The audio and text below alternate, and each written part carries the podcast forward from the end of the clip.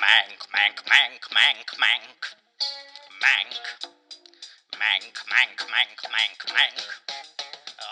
I'm Gary Oldman. My name's Mank. Amanda Um, Seyfried. She says nerds. My leg is shot. I drink a lot.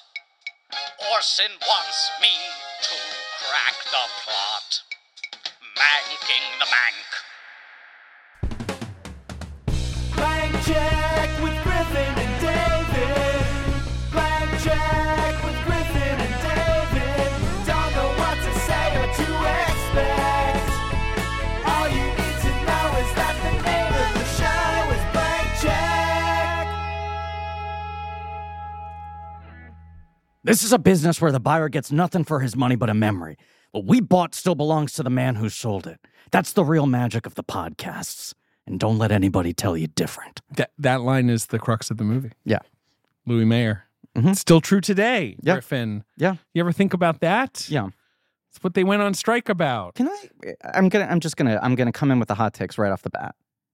Arliss Howard kind of underrated chameleon Sure. in that he, it's not like he transforms himself radically, but every time he shows up in a movie, it takes me a moment to notice he's Arliss Howard. Arliss Howard giving full Balaban in this. he has a bit of a hear me out on this willy woolly You love to talk Pet. about Willy Wooly. the the thing with the magnet pen I know what you're talking about. where it's like he's got kind of like a good blank slate look where then anything you put on him it makes him look very different even if it's not like a huge uh, prosthetic schnoz or whatever so he's very good in this Uh, he's great in this. Yeah.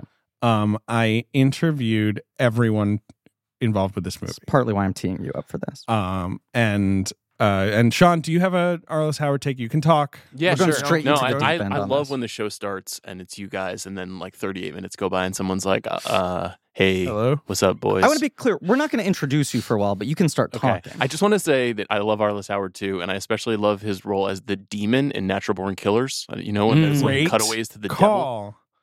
yeah Um, so I interviewed everyone who worked in the crew. uh, You know, all of Fincher's big collaborators for this movie, including his casting director, uh, who I should look up her name, but she's a legendary casting director. Griffin, do you know who it is? i'm trying to remember who it is um and sh- i was talking to her about you know how does it work to cast a- a movie like this and how does it work you know how do you work with fincher and then i brought up like i love personally just fyi i love arliss howard and she's like david I've had like a crush on Arliss Howard basically since like the 90s. Wow. She cited this movie that he's in as like a romantic lead, I Yeah. think. Now he's become he's boss or he's villain or Right. whatever. But he used to be, you know, I think uh, Men Don't Leave. oh sure Yes, the, the Yes. Paul Brickman movie with Jessica Yes. Lange, yeah where she's just like, I saw him in Men Don't Leave, and Arliss Howard has always been on top of my list since Wow. then. wow yeah So she, and of course, he's in The Killer. yes And So- both of you have seen the killer I Now? haven't seen it. I haven't seen Have you it. seen it, Sean? Wow, that's kind of wild that neither of you have Because they seen only it. showed it at Venice. Yeah, Every day I What do send they- a solemn email, please show me the killer, please. And they say, maybe.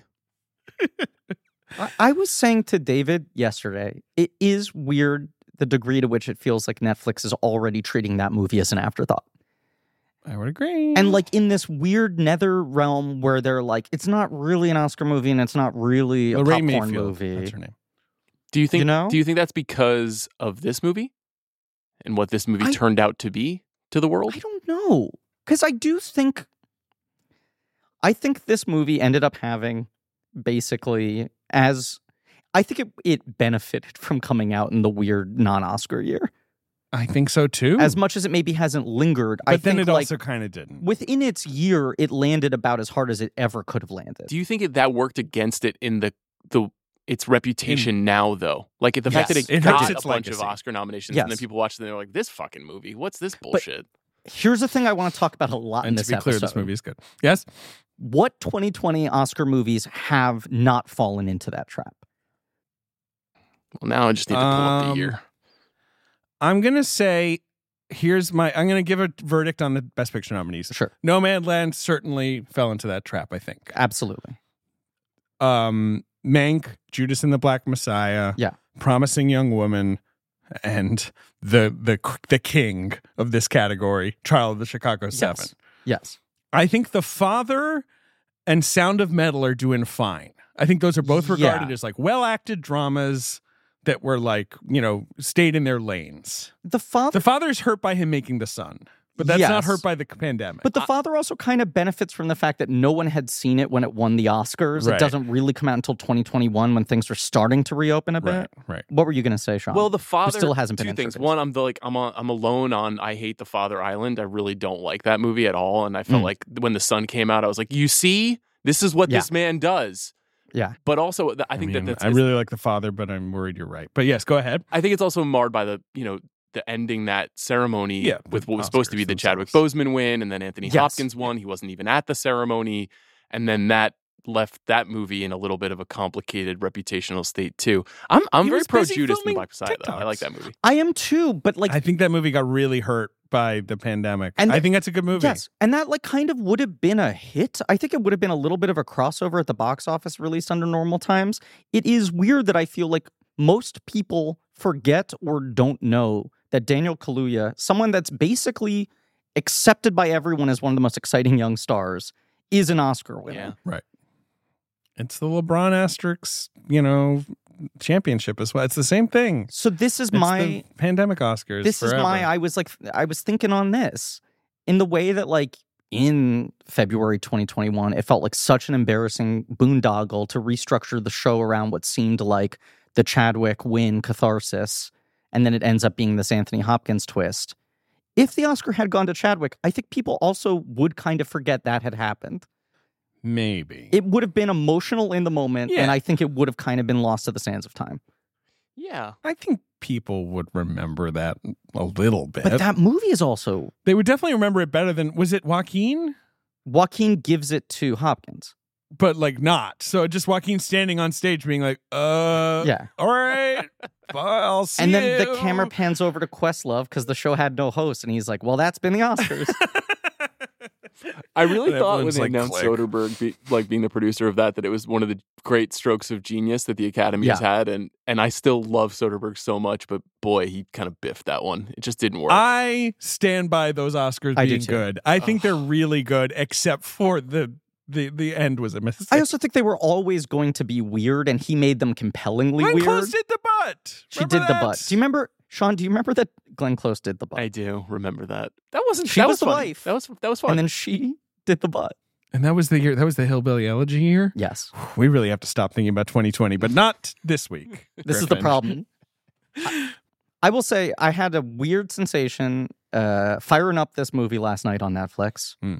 uh, and I, I th- what I experienced was closer to deja vu than rewatching a movie, because like I was just remembering watching this movie previously in such a daze Sure. you know? Yeah. Where it didn't feel like, well, I'm revisiting a film. It felt like, why do I feel like this has happened before? Right. It almost felt like an out of body experience. Because today we're talking about a 2020 film.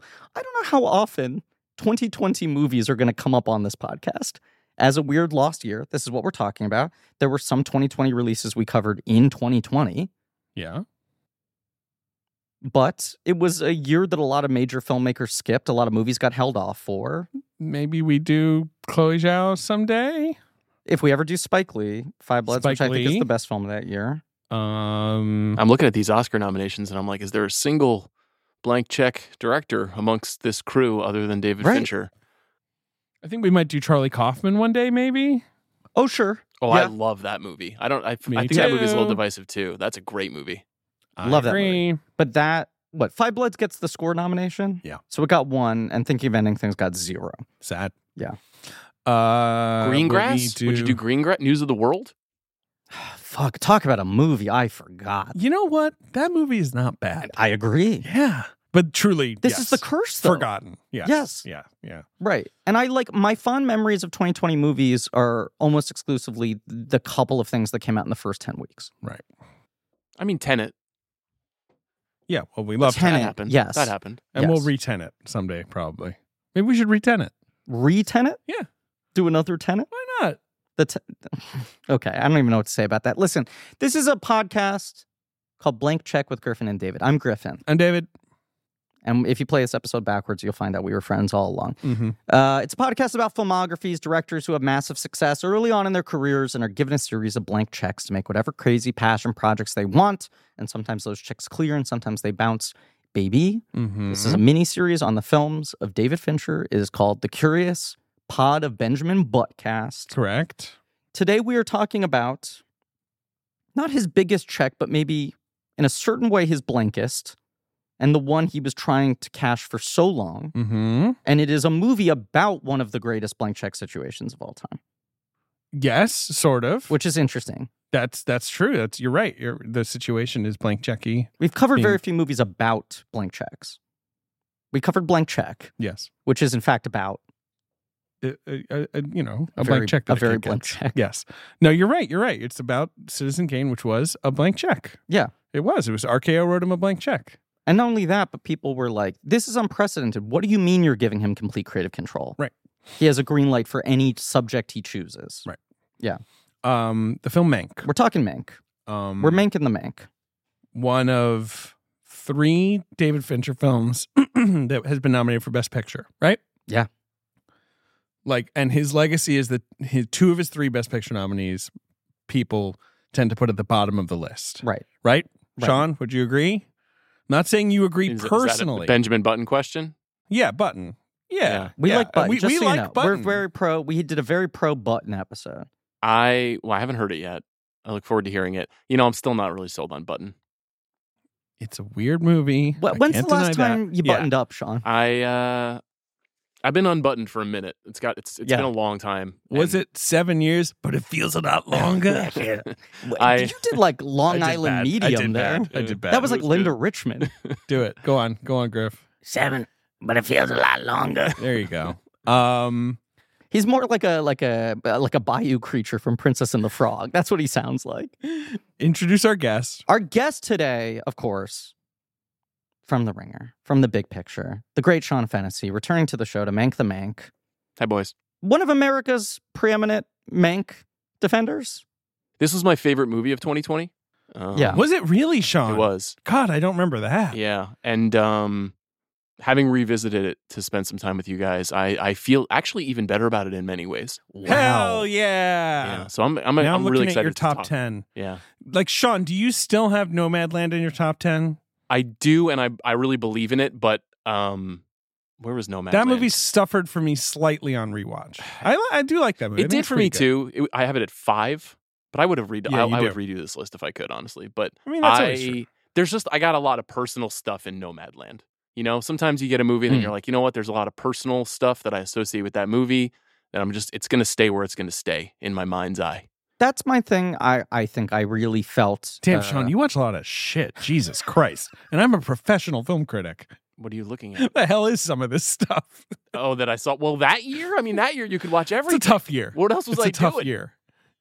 This was also the last time I didn't have a kid, so that's that's the other thing. Mm-hmm. Mm-hmm. Yeah. And also, we were kind of inside a lot. Yeah, Mhm. we were. Yes. We were Yeah. all Bo Burnhaming out of control that year.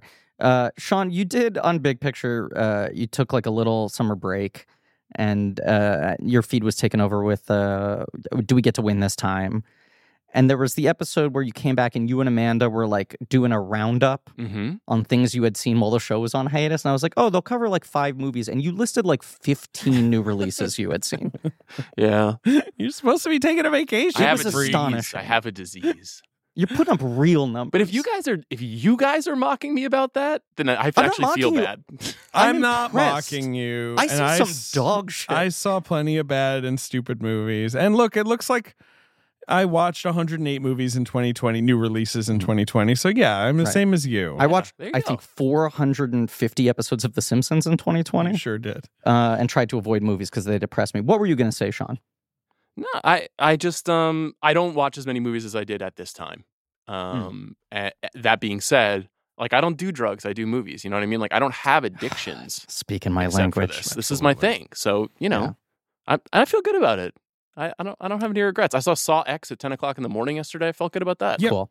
Sean saw X. Good. Yeah, I was not expecting the jigsaw empathy game, but uh, we got there. We got The there. They ultimate gave- trap. They they dared give Jigsaw a cute kid sidekick. Ten movies in, Fuck. he has a Mexican ten year old soccer playing sidekick in that movie, who he literally just kind of like does like gives a high five after subjecting you know people to traps and death and all that. the Does he final let shot is the- hilarious. It's like a Malik movie. They're like walk It out is- into the, the, final grain. shot is hysterical. Does he let the kid ride the tricycle?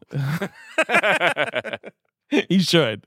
The, he only brings out the tricycle halfway through because the whole thing with Saw X is he's there the whole time. Right. And the, when the he feels- tricycle is sort of his uh, Usually his it's a middleman. It's his stand-in, right. proxy. Right. So when he wheels out the tricycle, you're like, wow, they just didn't realize they didn't know how to do this. Yeah. So they just have him wheel it out at some Yeah. point. It's not integ- integrated into the plot. they should have Jigsaw ride a huge tricycle. That'd be good. yeah, himself. Put the makeup on. little suit. Yeah. Um, yeah, Saw X good. I've seen Saw X twice. I, Sean. I saw that, David. what the hell? what do you think of that? Was that necessary?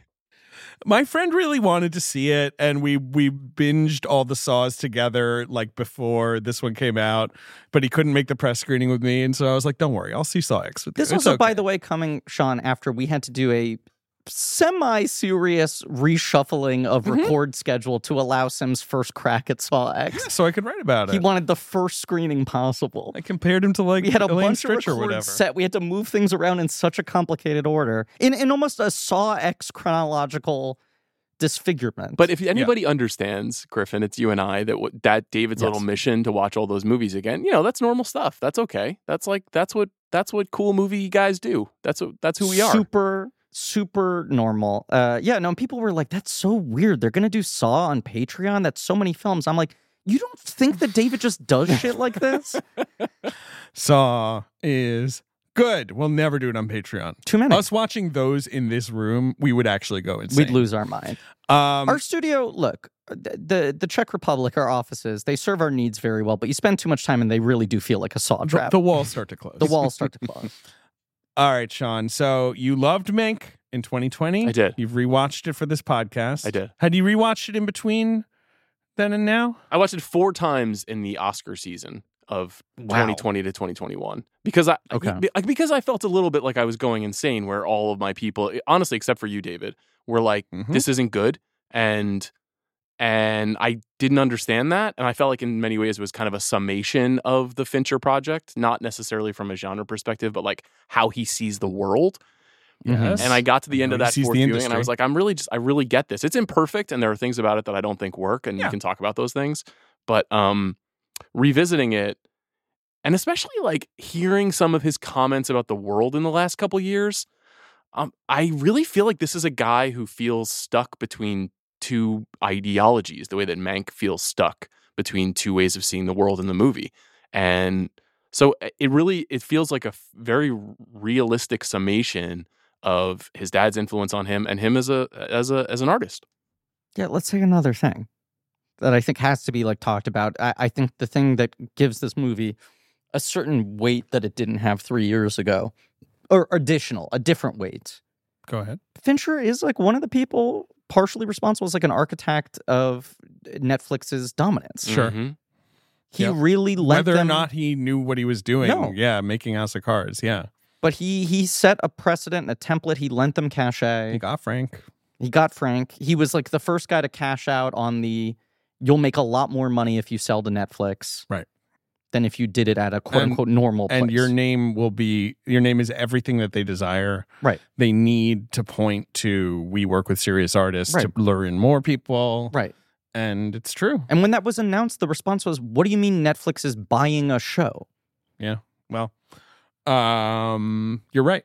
Yeah. that's why. Yeah, that's why I do think it's amazing he made this mo- a movie about art and commerce in Hollywood, um, for Netflix, of course. Um, we can talk about that. Uh, when I At the s- point when the studios are like, I don't know if we fund your movies anymore. those fuckers. Um, when I saw this in 2020, I felt like you, Sean. I watched it multiple times because I was doing a big story on it, but I was like, I love this. Was so afraid to rewatch. Yeah. its reputation is not improved. No. People have basically been like Mank mid, you know, to mid to bad. Yes. I fire and I'm like, you know, and plus we set this schedule, this recording kind of late. Mhm. And so I had to kind of like throw Mank on in the evening and I was like, ah, God, is this going to be like boring? Yeah. Well, The minute Mank starts, I'm like, I'm, I'm hooting and hollering. This movie is fun. Am I insane for thinking this movie is an airy delight? But Griffin, I don't know what I, I honestly I don't know what And you this is think why of I'm this pointing movie. this to Griffin because I don't know how he feels. Yeah, I, I mean, I was like trying really hard to not get stuck in this rut, but I did like watch this movie and have the flashback to how I felt in 2020, where I'm like, Yeah. I cannot stop thinking about how angry I am that I never got to see this in a theater. And this was my problem, Sean, when we were in like 2020 and I like opted out of most of the Oscar films. And when we did our awards at the end, there was like a list of like 20 major, quote unquote, major movies that I hadn't seen when I'm usually so compulsive about like checking all those boxes. And I did watch this at the time, but so many of them I was like, watching the thing I would have wanted to see in theaters depresses me Mhm. more than if I'm just watching things that I maybe would have otherwise waited to see on an airplane, which then started to get prioritized for me in 2020 streaming. Um, and I watched this movie in a better mental state than when I saw it in like November, December of 2020. Mm. But I just kept on getting hit by like, uh, I don't feel like I had a proper first watch of this movie and I was struggling to engage with it fresh. I've been told it would have been amazing in a theater. That's all Yes. the crew guys told me. So you were saying, David, like this movie didn't get any theatrical release, and I know that is false because it is a regret of mine that when New York, which was the last state to reopen theaters in America, Uh, it was one of the last for sure. Cuomo was Yeah. very uninterested in reopening theaters. but yeah. New Jersey reopened in like November. We of course ended up going to the Curacao Theater to see Tenet. Mm-hmm. um, but uh, there was a point where the studios weren't feeding any new movies in, and there was a theater in New Jersey Right. that was only playing like the six Netflix Right. Oscar. So it they was Ma forewalled Rainey. them. It Right. was Yeah, yeah, this, yeah. Right. and I was just like, "Fuck! Do I like get a sixty dollar Uber Right. to go to New Jersey to see Mank by myself?" And I chickened out on it, Mm. and I wish I had. Uh, Sean, I'm assuming you did not see this movie in a theater either. I didn't. I'm trying to think of at that time. I saw they just put it on my Netflix. I saw Trial of the Chicago Seven at a drive-in, Mm. and their Netflix God. did do a couple of things like that out here. I saw Nomadland at a drive-in as well. That was sponsored by the Telluride Film Festival, which was that was supposed to be the big film at, at Telluride Yeah, that year, of and so they did a course, drive-in yes. thing at the Rose Bowl, which was cool. Movie But is- they didn't do it for Mank, so that's a bummer. yeah. Not not to foreground the the the pandemic of it all. Like I like this movie. I feel like I'm sort of dead in the middle between you guys and the people who totally dismiss it. Yeah. And I wish I was like totally mank pilled. Mank. And I don't know if it's just the like Try the history Mancro of it. dosing, okay? Mancro that's Mancro that's the dosing. problem. Five minutes of Mank a day. Yeah. You know, just sort of let him seep into your system. Right. Because sometimes it's harder to portion mank out with edibles. My friend Carolyn came up with that. That's really funny. Um, have to shout her out. Okay, let me give you guys some material from the dossier because, of course, this film is the longest period Fincher goes without making a movie is between Gone Girl and Mank, six That years, right? Sucks. Painful, Right? Painful. what I we mean, lost. obviously, he, it is. pa- You know, it is. It is. It completely sucks. Now, the first thing he did really get stuck on, though, of course, was Utopia, Yes. which I think was going to be a TV show. I Yes. mean, obviously, it ended up being a TV No, show. he But he yes. comes out of uh, Gone Girl and sets up a deal with HBO. Yeah. and sets up two TV shows immediately. I think with a plan for a third. Uh, yes, right. But Uh, he's doing the Utopia adaptation, which right. Rooney Mara was going to star and he in. was going to do it for HBO. Yes. And then it eventually moves to Amazon without Right. him or Rooney Mara. Videosyncrasy, which was his uh, series about the rise of the music video industry, that's Yes. the one I really wanted. That is the which one I wanted to see. filmed several episodes before they pulled the plug. Carrie Condon, Paz Vega, Corbin Burnson. Yeah. Come on, give me Corbin. Yeah. You think he would have done Coke in that show? no, Of course not. impossible. Um. So yeah, that got shut down for no good reason. Really, they Right. that- that- it was like 2015. They just were sort of like, we need to work on the scripts. This isn't HBO working. has killed so many things that seem interesting, yeah, and so, like things like you know that legendary what's it called, Seven Miles of Bad Road, or whatever. Sure. It's like that's in the can. Like that's the Lily Tomlin yeah, one. like, no one ever saw it. No, but it was like, you know, Fincher was coming off of three films, four consecutive films that were basically uh, uh, crossover hits at the box office, Yes. were Oscar players to one degree or another. And then suddenly it's like Hollywood's like, this guy's too complicated. It's not worth it anymore. He goes to HBO. It was sort of like it- before streaming was the threat. It was like, why does this guy going there? And it felt like not only is he going there, but he's doubling down, setting up multiple projects. Right. Uh, and then all of them get stuck on the runway. Utopia, I think he said basically boiled down to a difference of like $8 million. Yeah, that's what he said. And to be fair, he's always the one being like, "I wanted a few extra million dollars," and the other Right. guys are like, "He wanted a hundred million dollars." I think or that's all- whatever. I think that's it for all of these shows. I, and I think that that Yes, i- yes. is why It's the budget. Netflix thing happened is because they were like, you know what? Okay, Ab- every time on the budget. Obviously, Steve Jobs was something that he was the first choice for, Right. but they they shut him out because apparently he wanted too much money for it. Uh, I think he wanted forty five, and they ended up making it like thirty. Yeah. Like, uh, Amy Pascal really wanted him to make the Angelina Jolie Cleopatra movie. A movie that's definitely going to happen. um that would have obviously ended up just like they would have like i don't know egypt would have sunk into the sand if they tried to Yeah. make that like he'd still be making it today uh i forgot about this he and gillian flynn were gonna remake strangers on a train With Affleck. with affleck in the farley granger I think it role. was going to be a pretty loose adaptation. I think they were sort of going to use it as a springboard. uh any thoughts on that sean I, you know, I don't. I think that he's been doing a great job of being a reasonable heir to Hitchcock. So the idea of him Mm-hmm. Mhm. kind of reconstituting Hitchcock is kind of boring to me, honestly. As much as I desperately want him and Affleck to do something again, um, yes 'cause that they- would be they fun have for something them to work special. together i agree with that This is also the era, though, where outside of the HBO stuff getting set up, every movie he's attaching himself to is like more IP driven. yes he's trying to find look his he's whole obviously thing, been in a bestseller Which book. He run. said to me when I interviewed him, Yeah. this is like, he was like, right, I just would find bestsellers because that would be enough. right. And then that stopped being enough. If I find IP that already has my thematic interest right. and in it's, it, it's a bestseller, that's the so way I to can sell it. convince a studio. Right. And then they stopped caring about that. Yeah. Of course, the strangest thing that he almost made is World War Z two. Right, which I have heard he was like really close to doing, and people I know who were like kind of in the loop on what he was developing were like, "Look, he was using that as a way to get the money to play around and do what the fuck he wanted, Right. but his ideas were really cool and interesting." I'm sure they were. Can I ask I'd you a see question him about that? Doing if y- that. if yes, if there was not so much public knowledge of the kind of crisis of the making of the first World War Z, do Mm-hmm. you think that he would have made the second World War Z? Because You- I feel you like think that's- normal moviegoers were like, I heard this movie was a fucking mess. Yeah, yes, that movie became notorious. Although it did okay, it was a big hit. It did. It would it, right. It made money. I do think even normal people were like, I heard this Yes, was sort of a calamity production. Yeah, but I think it was that weird thing where you're like, the movie ended up doing well. I guess people kind of liked it. There's not a burning desire, but also like, why not just make another Brad Pitt zombie movie if everyone's down? You can kind of sell that like it's its own thing. I just think World War Z two is a terrible title. It is They would have had to think of something else. right.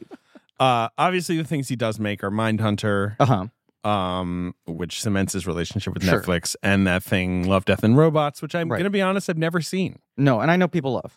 It's okay. I don't know if you I've watched Yeah, it. do you think it's okay? Yeah. I mean, all right. that sort of is him finding a way to do what he always wanted to do with heavy metal, which he kept Right. on trying to get off the ground as an omnibus sort of uh, platform for people like Tim Miller and a lot of his uh, proteges. And then uh, no, the the other two projects that like he kept on trying to go back to were Rendezvous with Rama, Right. Which is the Arthur C. Clarke book. Yes. Now Denny Villeneuve is obsessed with Right. making that. Yes. But that Morgan Freeman had the rights to and was always trying to get Fincher on to do. And they always were like, look, it's an expensive movie that doesn't sell toys and it's not for kids.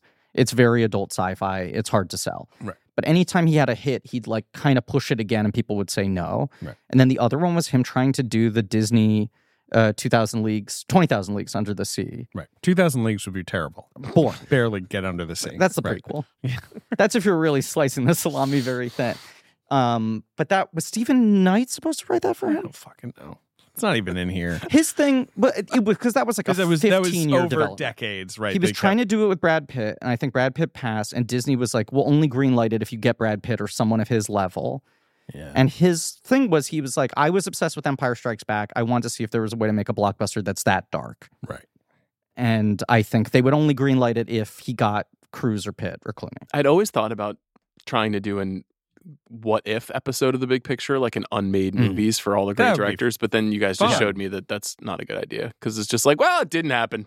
Like, what can you even say? The problem is it didn't Would have been happen cool, Yeah. Is but always the answer, right? I guess you could like fantasy cast some of them, but obviously some of them had people attached. Uh, Will Smith was attached to that at one point, apparently. Sure. Th- That's like a c- caliber the of level star, of- you right, know, and a right. Columbia guy, obviously. I feel like in this All right. era of like Dune and The Creator and all these other movies, though, isn't it time for him to do a two hundred million dollar adult Absolutely. sci-fi movie? Like, I, let him fucking do it. Oh, he's But got I to make do one of think- these. He's not Gareth Edwards. It will cost two hundred It will, million dollars, right. But it'll be good. yes. So let him do it. Yeah. Um, I would love for f- him to to not make a Netflix movie. I'm Yes. sorry. Like I like Mank and I'm s- excited for The Killer, but I would love for him to make a studio film again. I think that would be nice. Really badly. Um okay. Uh we all know David Fincher. Yes. Did you know he has a father? I this Jack Fincher. I thought it was Anthony Hopkins. That's the only father I've heard of. Uh, so Jack Fincher, a journalist, worked for uh, Life magazine Mhm. for many years. Uh, was obsessed with Citizen Kane, uh, in the way that many people are, I guess. Mhm. Uh, he showed his son a 16 millimeter version of it in film appreciation class when he was 12 years old, I guess. And uh, you know, I think Fincher's a big influence. Jack is a big influence on David. Exposing him to stuff. It's- yeah, showing him big movies when they're teenagers, you know. Uh, Sean, I saw that you recently uh, logged a rewatch of uh, Citizen Kane on Letterbox. Have you guys seen Citizen Kane?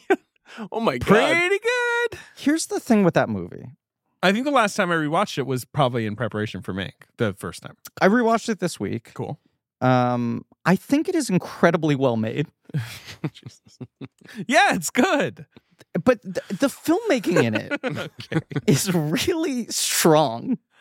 Oh boy. So What were your What were your Kane thoughts on this rewatch, Sean? Uh, it's it's on the short list of movies I've seen like well over twenty times. Um, I've seen a lot. it's uh to, to to David's point about Mank, I'm like this thing moves, man. Like, this thing it's is- so fun. It's on it's on rails. Like it's just really exciting and funny and looks amazing, obviously. And it's 80 years old, and as you guys know, there are not a lot of movies that are 80 years old that have that pace. So I I, I was Well, into it. I think there are. I think 40s movies are fun. But that one particularly But still yes, no. feels entirely modern in a way that is Yeah, yes. astonishing. It's and very like you modern. can rewatch it every couple of years and be like, it's still kind of ahead of the curve. It's the one movie like that where people who are like, yeah, I know I should watch that homework. And I'm like, you're going to have fun. Yeah, you'll enjoy watching yourself. Um, so apparently Jack reads Pauline Kael's infamous "Raising Cain" essay, Mm-hmm. uh, which is the essay that sort of starts the debate on who deserves the most credit for Citizen Kane's screenplay. It's a very slanted and uh, factually inaccurate, I would say, is Uh-huh. sort of the take these days, right? Uh, take on Herman Mankiewicz being sort of like the primary author of Citizen Kane's Sure. screenplay, it. Yes. right? Like now, I feel like everyone agrees that Kale's maybe a little too slanted towards Mank. Right? Yeah. Okay, here's Yeah, my question yes. about that. Why? Like why what what is the origin of the axe grinding in Raising Cain? Like, what? Wait, why did Where did this come Kale want to take down E Wells? Yeah, Kale and whatever John Houseman's influence is, and like Right. ultimately, why does Wells become the target? Because it's core, it's re- very related to what this movie is and how people received this movie. And Mhm. I, Mm-hmm. So- it's a little bit of a mystery to me why she was like, you know what, we got to take Wells down a notch. It's a book length essay. Have either of you read Raising Cain? yes, I have. I It's read it for this 50,000 film. words. I I read it. I think yes, back when I was prepping to interview Fincher, I had maybe read excerpts of it before then, and uh, she was a huge. You know, Kale is not the non-auteurist in a way. Like, you know, Yes. if Andrew Saris is the king of the auteur critics, you know, tourist critics, she's the other opposite, and she's you know, I think coming at this is like screenwriters are like the most abused class in Hollywood, like especially back in the 30s or 40s where people barely even got credit for their work, right? Lo- Most of Mankiewicz's most famous screenplays he's not even credited for in the 30s and 40s because it was just like, you know, yeah, you know, come on, do a polish, you Right. know. And um, she meets with John Houseman. Uh, that's his name, right? Yes. Yep. Uh, in the 60s. And he is very much like, you know, no one ever gives Mank credit. Like, he's the one who fucking pumped out 300 pages and then Wells rewrote it, sure, but like, It's all it all came from Mank. you Well, know? I, uh, the personal ties that Mank has to the material is obviously the thing that makes it kind of alluring to be like, well, It's- this makes more sense coming it's out of him. dramatically fascinating. Right. Yes, obviously. And um But is is part of it sort of the I don't know. Like I'm interested in what you're getting at, Sean, which is like I, I love Orson Welles' filmography, right? mhm. Uh, there is this narrative of like he was the boy wonder and they gave him the blank check and then he kind of never got it again and none of his movies ever really connected in the And same Hollywood way in their abused moment him. all they that took shit. Ambersons away from Right? him, all that stuff. and i you think know, he made several masterpieces. Yes. But also, there's no other movie he made that is like Citizen Kane. There is a unique, like, voice to it Sure. that is clearly the influence of, like, collaboration. Um The thing obviously the essay comes out it's huge. Sean, go ahead. Well, just the thing I can't wrap my head around is uh, one, I agree with what you just said, Griffin. Two, did K- Kale, who is not really a journalist, you know, Kale is a critic, No. but she is Yeah. attempting Yes. to kind of, you know, formulate this kind of critical journalism around this Yes. idea, this kind of discovery that in fact Mankiewicz is the primary author of this movie that we many people consider like one of the five most important American movies ever made, if not number one. Yeah. And she's like, I'm a journalist. I got the real story because I talked to the producer of the movie. And she presents th- this in a way that it's like a finding, but this there's is definitive, right? yeah, there's no forensic analysis No. really here. It's just like I heard a story once, and I'm a really I'm a, I'm the film critic of my time, so I'm just going to argue it. But what motivated her other than just having a lunch and being influenced by someone? I'm I'm kind of fascinated by that. the other main voice that we should, uh, UCLA professor Howard Suber, who had done a lot of research on Kane and is relating a lot of stuff to her. Sure. But yes, I think it's mostly like her fervent defense. She has long said, I mean, she's dead now. I hate to break this to you guys, Yeah, but uh, she's not Pauline still Kael has saying said- this. She's not saying And to be anything. clear, these like days. Pauline Kael is kind of like a total G who Yeah. rules, and you'll read her like you know ripping fucking Raiders of the Lost Ark like a new asshole, and you'll be like, she's wrong, but like I'm loving It's reading. the prime this. Like, example you know. of a thing I, I think more people could benefit from keeping in their mind, which is like, you don't need to agree with someone to find value in what they're saying, and Yes. like especially in the world of film discourse. I am a New York critic, and at this point, even like the famous Paulettes, like David Edelstein or Owen Gleiberman or whoever, you know, like her acolytes are Sure. quite old. Polly and- Paulette from NCIS. Go on. uh, but you still kind of feel her influence. Yeah. And which is crazy. Yeah. And I kind of a long lot of for- shit posters just trying to be yeah, it's true. They wish they Pauline. were Pauline.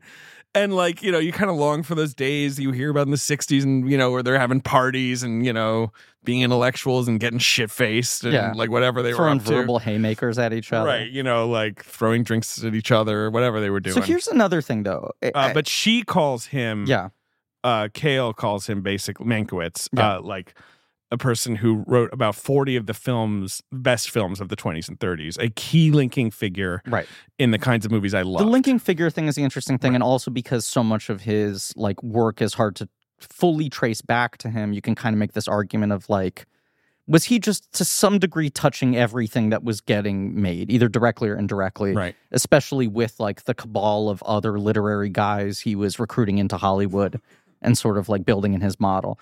Um, Raising Cain, to be clear, is not, if not entirely discredited, essentially seen as not rigorous enough for Sure. its like how definitive it is. Peter Bogdanovich fam- famously wrote a big rebuttal essay. Yeah. Jonathan Rosenbaum later alleged that Orson Welles wrote that whole essay and Sure. published it under Bogdanovich's name. Uh huh. Um, but you know, in which he he contested a lot of this stuff.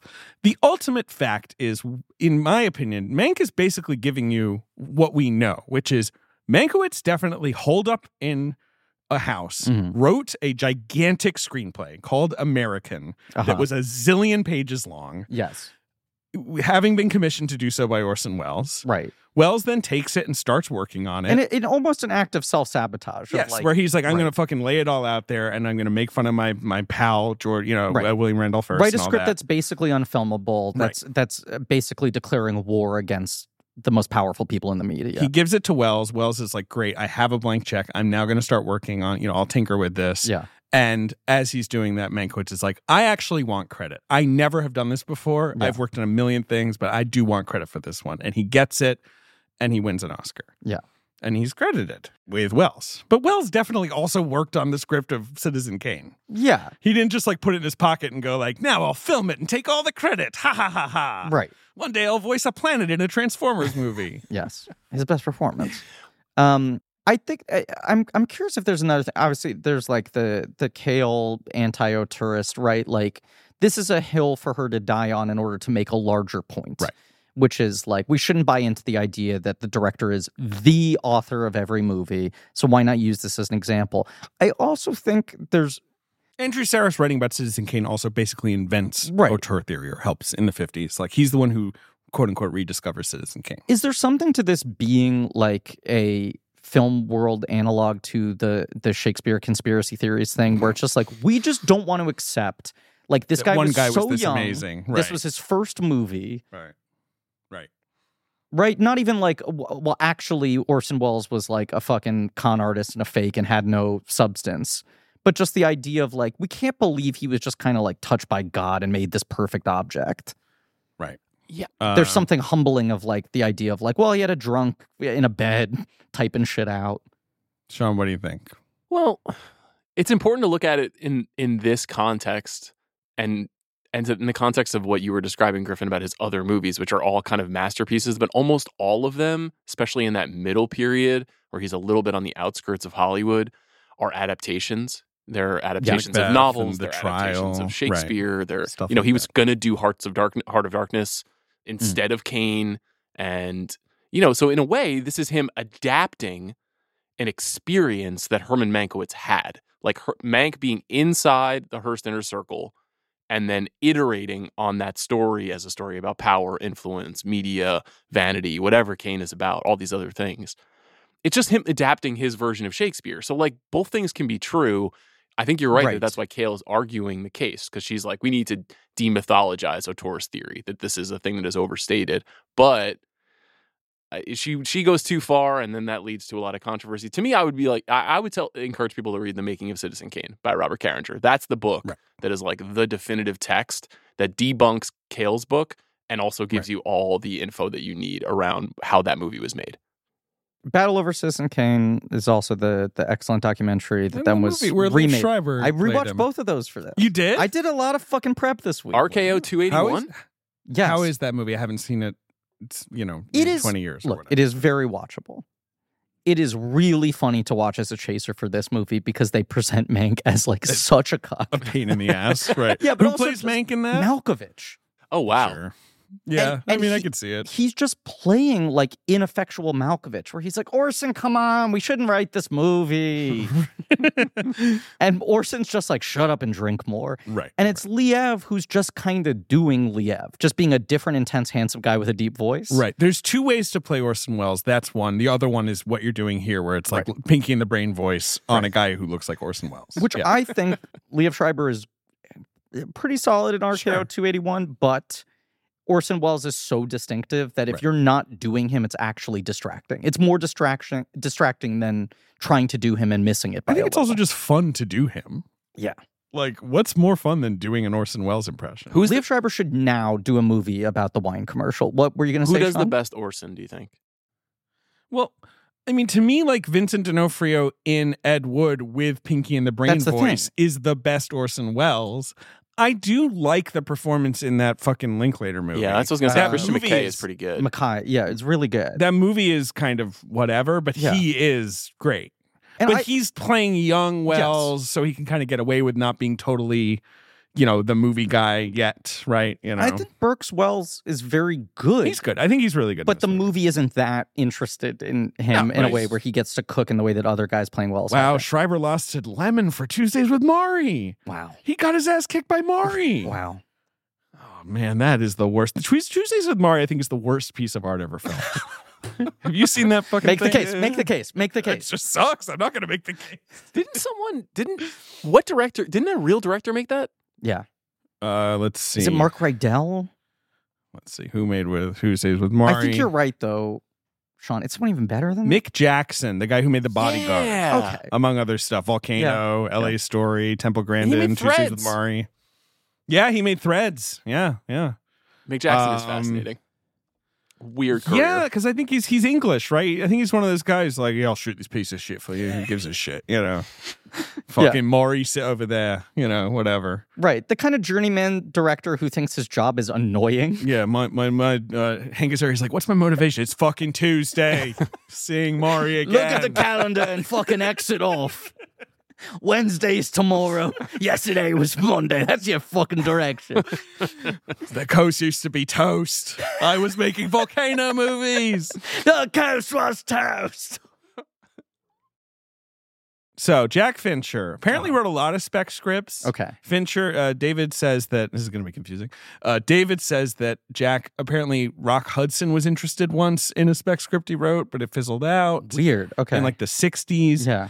His dad retires from journalism in the early 90s.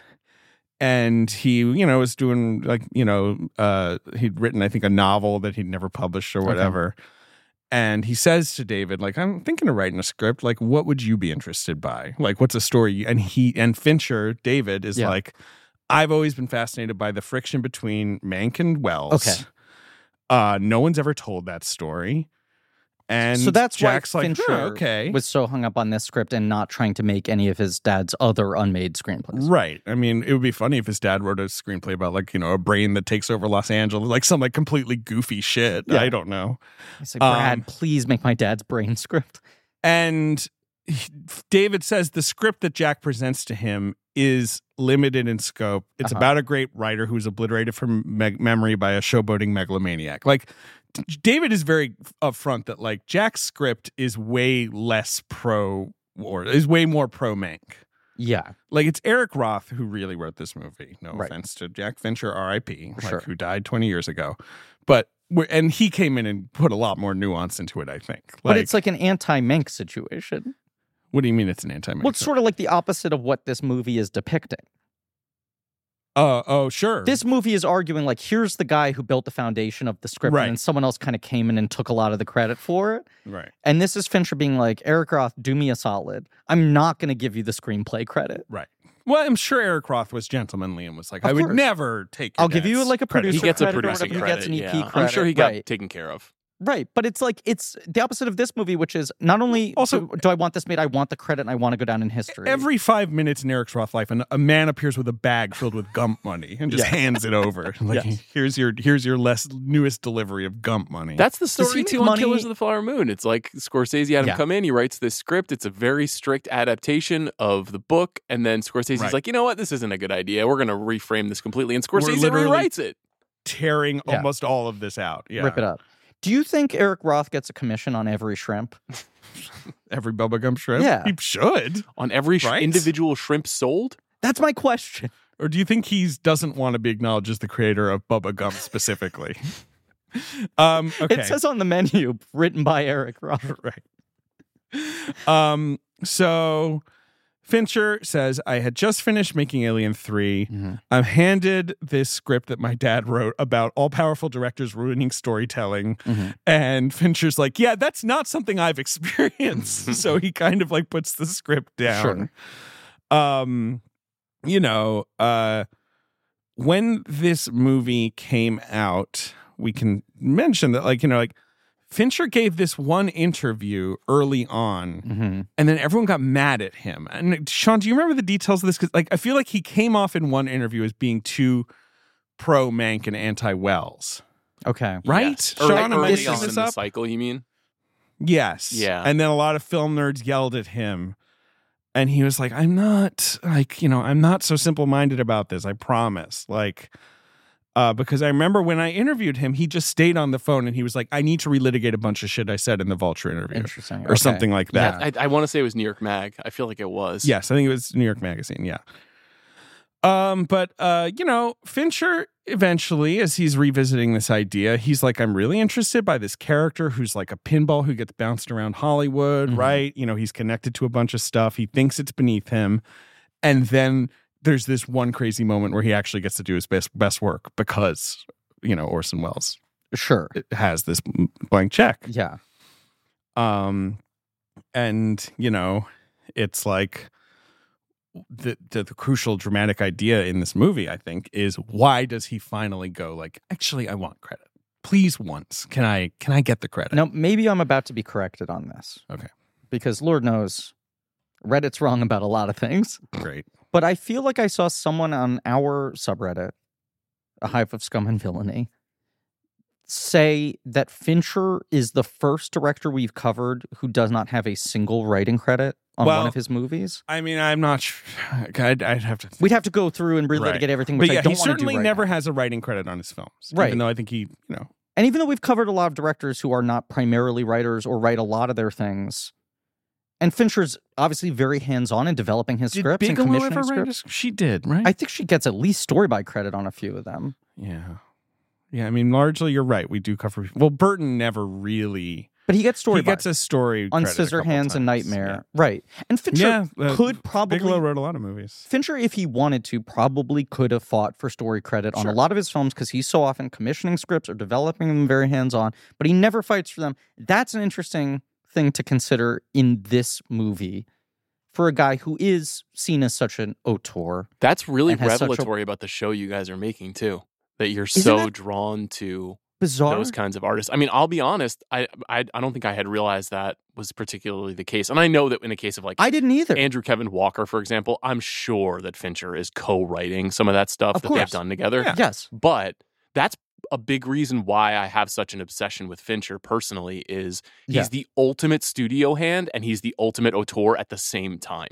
He's for Right, true. hire genius and I love those four hire guys from the 70s so much and from the 40s too. Like I just think that that's a really in- applying your artistry on something that is like forced on you is a fascinating idea to me and maybe that says a little bit about me too. Well, there's something very telling about the fact that in this period of time, he's like, yeah, I'll fucking make World War Z 2. Right. Yeah, sure. Um, I bet you I'll make a good movie. This too, isn't yeah. beneath me. This isn't me Right. trying to dig myself out of movie jail. If you want to give me $200 million to make a zombie movie, I don't care what it takes to get that green light.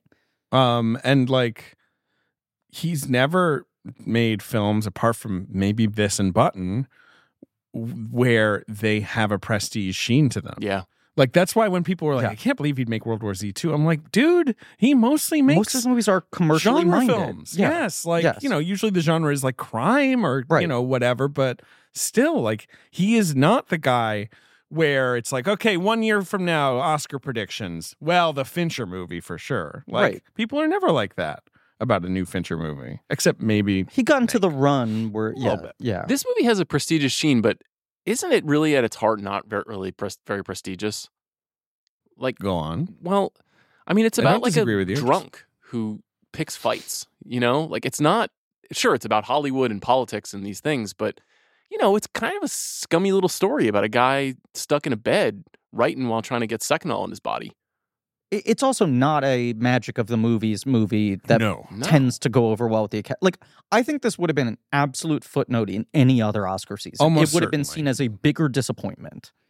I agree. And the only question to me is if someone else had released it. So Yeah. if this wasn't on Netflix, If it was a Fox searchlight. Hmm. you know, maybe then it it has a little more heft because people are. But yes, no, I do think the only reason this is such a big Oscar hit is is the year yeah. it came out. Not to say that I don't like Mank. I love Mank. You love Mank. I love the man, and I love the movie. Uh, David Fincher. th- Just to wrap on this uh, original script that his dad gives him, you know, the script does also have a lot of this Upton Clin- Sinclair stuff Mhm. and Fincher's like, who cares? You know, in the 90s, he's like, who gives a shit if there was like this, you know, gubernatorial, Mhm. you know, fighting going on. And then like years later, he's like, this stuff is very, feels very relevant now. Like all the Yeah. fake news stuff, you know, all the like Hollywood is tipping the scales. Let's you know. also say Netflix had said to him, "You get an automatic green light on any picture you can work Bill Nye into in a primary role." So once he realized, "I have a great opening for Nye here," that's Very such good casting. very true. it's uh, so exciting when he shows up. Uh, okay. Eric Roth does, does a bunch of uh, uh, rewrites of it. Uh, after he makes Seven, Fincher tries to make this movie. Mhm. Uh, he says it was just seen as too expensive at the Yeah, time. hold your horses. He really wanted to make it in black and white, Mhm. and People that don't is want that. people in the '90s are not interested in that. Like Ed Wood has just bombed basically around this same Right. time. Mm-hmm. He had K- Kevin Spacey and Jodie Foster lined up Mhm. for the lead roles in 1998. Polygram were maybe going to do it, Mhm. and they got cold feet mostly because of the fucking black and white. Yeah. Because they were like, then we can't sell the rights internationally. Then we can't, well, video is dead, Yes. right? You know, like Yeah. that was how they felt. And then Jack Fincher dies in 2003 of pancreatic cancer, and the movie's on the shelf. And I think Fincher probably is like, well, that probably never gets made. And how does it finally happen? It's when he's like stuck making Mindhunter, Mhm. which cost a fortune to Yeah. make. Yes. And I think was a very long and involved process Mhm. and he's like, you know, I'm a little sick of this. Ne- Netflix is kind of like, we kind of can't make a third season of this. It's too expensive. Is there something else you want to do? And he's kind of like, Mank, like Right.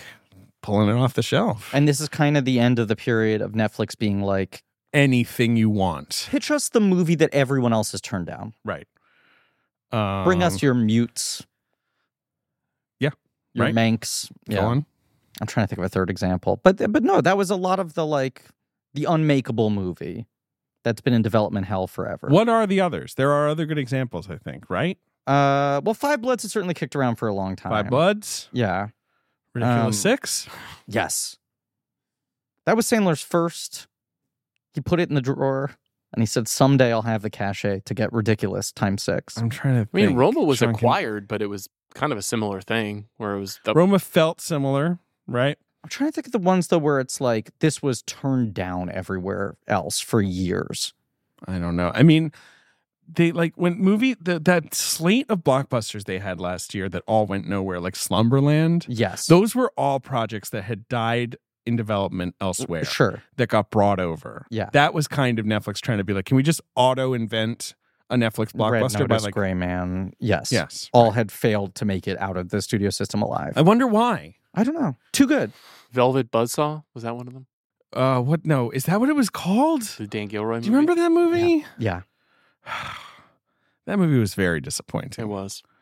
That's the Dan Gilroy. Has he made something since? No, he really needs to make another It's just movie. wild how many Netflix movies are like that where you're like, why isn't that good? Why isn't Velvet? That Buzzsaw should be good. good? Um, Rum J Israel rules though. it does. How do you feel about Roman J. Israel, Sean? You know, we did a Denzel uh, draft on the show recently, and uh, There were Yeah, some well, side Oh, we swiping. listened. no one, yeah. no one selected that one. And uh, I would have. hmm? I remember liking it at the time, but feeling like it was a very self conscious attempt to do something that would have been made in 1978. And A little bit. um, Mm, Yeah. I'm not against that in general. I feel like that's kind of what the holdovers is to me too. But uh, it, it didn't didn't hit as hard as I wanted it to. I like I, re- I like Gil. I'm in, I'm in on Team Gilroy though. I, whatever they're Yeah. up to, I want to know what they're doing. So Fincher starts to make Mank. Mhm. He casts Gary Oldman. Gary Oldman is 20 years older than Mank was at the time. Yes. Now, I- People clown on this. A people lot. clown on this, although I want to read because I love this. Yeah. Mm-hmm. Larry Mayfield, the casting director, when I talked to because I asked her about this. I had to, obviously. Mhm. And I was like, you know, why is he casting? Because Mank is what, like late 30s? 40. He says he's 43 in the movie. 43. Yeah. Uh, and Larray's like, look, I know Oldman is older than Herman was when he died. He's an old man. It's right there in the name.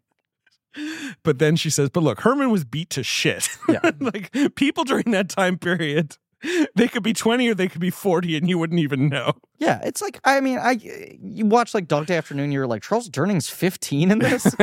There's a lot of that with like that era of hard living men. I just love the idea of beat to shit. Beat to shit. Yeah. Um, how do you feel about the casting? I mean, Oldman is just one of those guys where Fincher has always like just wanted to work with Oldman, I think, is part of it, right? yeah, it's odd that it took this long Yeah. that he cast Douglas Urbanski before he actually cast Oldman in something. Douglas Urbanski is his manager. Yes. Uh, how do you feel about Gary Oldman, Sean? in the movie or in general. In general, first, and then in the movie. in general, he's one of the most electrifying actors of our lifetime. Um, In the last 15 years, he's been doing a different kind of thing than the everyone guy, you know, the like psycho person that I think tantalized us. Um, Yes. In this movie, I think he's perfect if we stop worrying about whether or not Mank is historically accurate. I agree. I agree. He's great for a rumpled guy who's got like a sharp tongue and can't kind of help himself being like both sad sack and class clown. It's just he's a bit oddly old. So but, can like, I throw out my big thesis on why this movie's reputation is so like kind of wonky? You know what Waldman was good in was Oppenheimer. He's great. in What a, Oppenheimer. what a one scene performance. Yes, go Yeah. ahead. um Fucking love Oppenheimer. That- What a great movie. uh yeah good good picture. Also another film where I found that the filmmaking is quite good. I'm so excited for Oppenheimer to just like roar to the Oscars, which I have been predicting since April. I have been like on Yeah. this train, but Yeah. I am worried that people are going to get bored. I don't think so. I don't think so. Either. I don't think so. I think it's I think it's a fucking freight train. Sweep coming. Sweep coming. I think I think so. Oh, I think Picture, Sweep is coming. director, Yes. actor, screenplay. What do you think? I'm. I think actor quite supporting possible. actor. Yes, I'm not sure about actor. I think that's a really good. Show. Who do you think's got the heat for the actor right now? It's a good question. It is a good question, and I haven't forgotten my point. I'm going to make my point, but maybe it's a point I save for a little bit because I longer. was Some some Cooper uh, excitement rising here. Mm. that I think that movie is excellent, but the fact that I th- the reason I the reasons I love it might be the reasons Oscar gonna will be lose. frosty to it. Yeah, But yeah, because I'm looking at a list here and it's like Giamatti and the holdovers. I'm like, good, I love that performance. I love Paul Giamatti. I don't think that's like, that's the thing. you know, winning an Oscar. When you actually look at the contenders list, it's hard to think about someone beating Killian.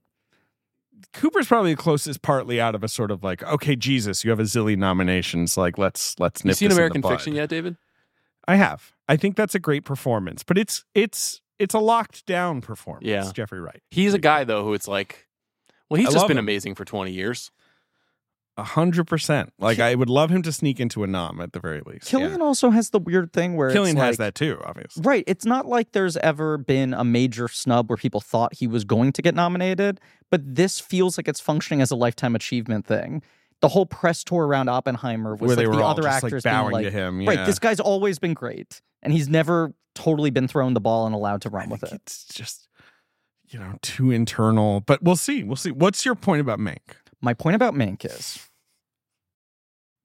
uh, I I said that on the Mank podcast. Yes. luckily. No, no, of course. When we're talking about like, is this film representative of what Mank was really like as a guy? Is this film representative of the actual developmental process of Citizen Kane? Right. We were talking about this on our social network episode where I would say things about Mark Zuckerberg and you'd be like, to clarify, what you're saying is not backed up about the real Mark Zuckerberg. And I was like, right, no, everything I'm saying in this episode is Zuckerberg in quotes. The character as depicted in this film, which I was saying, like, Sorkin is kind of using that story the way that, like, Shakespeare riffs on the previous emperors and kings, Mhm. right? And I think, like, uh, the Finchers and Eric Roth and Oldman are all doing the same thing here.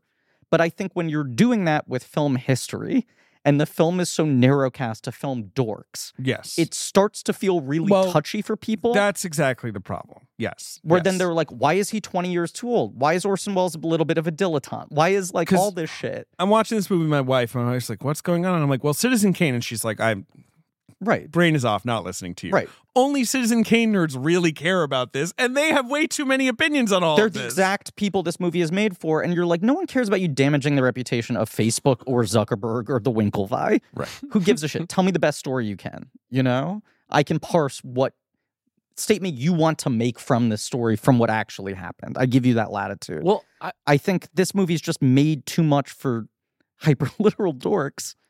I'm trying to figure out who it's actually made for because I had a little bit of a meltdown about this. uh, You know, probably a straw man argument with the imaginary Wells defenders, but I love it. Go on. the idea that the Wells defenders were like this movie is a pox on Wells's legacy always felt strange to me because Wells actually is what they want him to be. He actually Right. is one of the granddaddies, one of the most celebrated artists of the 20th century. His his reputation is encased in stone. Yes, it is concrete. Yeah. There is nothing right. Right. But fucking with one that. thing that is not encased in stone is the legacy of the writers' rooms at Paramount and MGM in the 30s and 40s and the production model of those studios at that time and the way that the star system worked and the way the power operated and Upton Sinclair's, you know, governorship candidacy. Like none of those things are really memorialized in the same way that Kane is, the way that Wells is. So I always found it, it was a little bit of a like you f- Wells defenders feel like they're being bullied, but in fact they are bullying and maybe Uh, Sure. I'm just imagining who I who I was opposed to while celebrating this movie, but that always felt Well, like it's such a mom. phony aspect of the rejection of the movie. Your argument is that like it, it's a little bit like the Marvel fans getting angry at Scorsese. when Yeah. it's like you're winning. What are you upset about? Yeah, but it Yeah, would but be now like he's if about to Marvel beat fans them. were He's getting about to- mad about um Nomadland or something. You know what I mean? Like it, it's like Right. it's Right. Nomadland. It's not it's not even in the race. Like what are you worried about? yes. yes, And again, I think you watch this movie and you're like, I think if you watch this movie, you're coming away with Herman Mankiewicz contributed, you know, hugely to the film Citizen Kane. Yeah. Even if he could be a bit of a sort of fatuous, difficult guy, you know. At the end, when he says, like, I wrote this thing in absence with Orson, yeah. you know, the, the absence of Orson, you're like, you little bitch. Mm-hmm. When like, he's giving oh, the speech Mank." you're saying? Yeah, Right. which is what he said, obviously. But like, you're not like, that's right, Mank. you tell him. Right. You're like, oh, you're, you know, you're a little fucker to the end. Like, you can't help yourself. Yes. Uh, I'm gonna I'm gonna uncork the big question of the episode. And David is gonna sigh so loudly with his No. entire body when I ask this because he's What gonna is fear it? what happens to the next ten minutes of the podcast. Sean? Sean Fantasy. Yeah. Did you ever watch The Offer? God. I think we Paramount have to Plus create is the offer. a dialectic between No, the we do offer and not. Mank. I think we You must. definitely don't. I think we have no choice. Did you watch the offer, Sean? I not only watched it, but I completed it. I watched it Hell all yeah. 10 episodes of the Paramount Plus series The Offer. All ten hours. Oh, God. The most insane They TV were an hour show each. ever made. The offer was kind of the winning time of of movie Yes. shows, right? Like it was the same idea where they're like, "We're going to tell you the story as you've never heard it before," and I'm like, "I'm reading Wikipedia right Yes. now. Like I'm watching people read Wikipedia to me." Uh, offer. I know offer is slanted, right? Yeah. like towards Ruddy, right? Like. It's insane. Offer is like, yeah, Francis insane. Ford Coppola. Yeah, that guy was a Yeah. journeyman who, you know, he had a couple notes, but Ruddy Right. he was the guy. What by also The has one of the Godfather. greatest uh, writing credits of all time, which is based on the experiences of Albert Ruddy producing The Godfather. Okay, what do you have to say about the offer? Sean, what was your experience with The Offer? Well, on paper, I'm like, this is porn. Like I, you know, um, Yes. um, Right. a TV, a, an extended TV series examining the making of one of the greatest movies ever made, and also inside the studio that I am personally obsessed with. That run Mm. at Paramount Yes. Sure. is to 70s me, that's, Paramount. that is the pinnacle, and not just because Evans, Evans, is 70s so New cool Hollywood. and Yes. you know the Right. ownership and all that. So on paper, loved it. Watching the movie, it was like having the This show. blood slowly. I think drawn of it from as my like a body. 10 hour movie. was- yeah. Uh, I'm sorry, uh, Sean. David is pulling up different character posters for the offer and showing them to me, so I'm just having a great time. Um, I I think the offer is so compellingly bad. It's brutal. I think it is one of the most gonzo things ever produced. But I think there's this weird thing of David. You have to stop showing me offer. photos. Mario We're Puzo got a never character gonna poster. Get this episode done. How about this Naiad poster? Look at this one. Woo! Well, here's the thing. The offer does a similar thing where it makes Coppola and Puzo both out to be putzes. Yeah. right. Yep. Which is sort of a bold move. Right. Who like donuts more than they like make, mo- making movies or writing things. And it's like only Ruddy was there to like goose them along Yeah. into making a masterpiece. Food hungry morons okay. who are like eating cakes in a swimming pool is like how they're depicted. But I think I, part of what I find so fascinating about The Offer is that it's like, it's so bad. And it's so bad, built as a monument to the best piece of filmmaking in the latter half of the 20th century. It's like using the medium itself poorly to try to explain a better use of the medium. And the gap between Mank and Citizens Kane is much closer. Right. But in a certain way, I think when the gap is closer, the movie starts to suffer a little bit more. I think it, the other. Now he's just showing me the Naiad poster. Uh, What, do you, what, do you- what what poster do you see? Sean. He's showing me the I'm texting Naiad it to you, Sean. poster. I'll just text it to you. He's just sent showing me posters. Um, what were you about to say, Sean? I mean, the, the uh, they're, they're similar in one other way, which is that the offer is written and created by Michael Tolkien, who wrote Yes. arguably the single best movie about working in Hollywood, uh, based on Yeah. his novel, and just like David Fincher is like one of the signature thinkers about what control a director has over a movie, and he made a movie about how maybe the director was not as important to the making of a movie, and there's a kind interesting. of inherent dissonance in that that is interesting. It's just that And his Bank father, rocks Mel and The Offer Tolkien, sucks. also a writer, you know, in in a golden age of Hollywood, Right. working on your show shows and stuff, and having that lineage. Stop talking about the offer. I told you I was doing it. I think there's something to the fact that the offer is so junky and the Mank is more elevated. But as we were saying at the beginning of this episode, Citizen Caden is just like so fucking undeniably enjoyable. Mm. Whereas this movie is by design a little bit thornier and meaner. Yeah. As, as much as uh, Citizen Kane, the movie, has a very complicated relationship to its lead character, this movie is more mirroring the attitude of Mink, the guy. It's like spiky and sort of hard to love in a way, I guess. Yeah, it's a movie that's like half about a, Acidic. a drunk in a bed. Yeah, he is in a bed for half the movie, Yeah. mumbling at you know assistants, like his his sort of a little cadre of assistants. It is undynamic. Yeah. I cannot deny this. And a lot of the early part of the movie is about him just desperately trying to get some booze in his system. Mhm. Mank. We're talking about the plot of Mank now. Okay, Mank is about Mank. I mean, It's a titular role. Yeah. It- let me, um, let me proffer a theory. Is Throw it out is there. the movie has the movie been designed and shot in this fashion, which is to say, in black and white with Yeah. the fake cigarette burns in the top right corner and Yeah. all Yep. of the kind of the cutting style of the era, the in crunchy play. sound. Yes, the Yeah. fade in, fade out, and the blending transitions, all that stuff that he's doing. Is the point of that to show that it's not just the glamour of Hollywood that can reveal something by being framed in this way, but actually like the gross, ugly weirdness of common life at this time.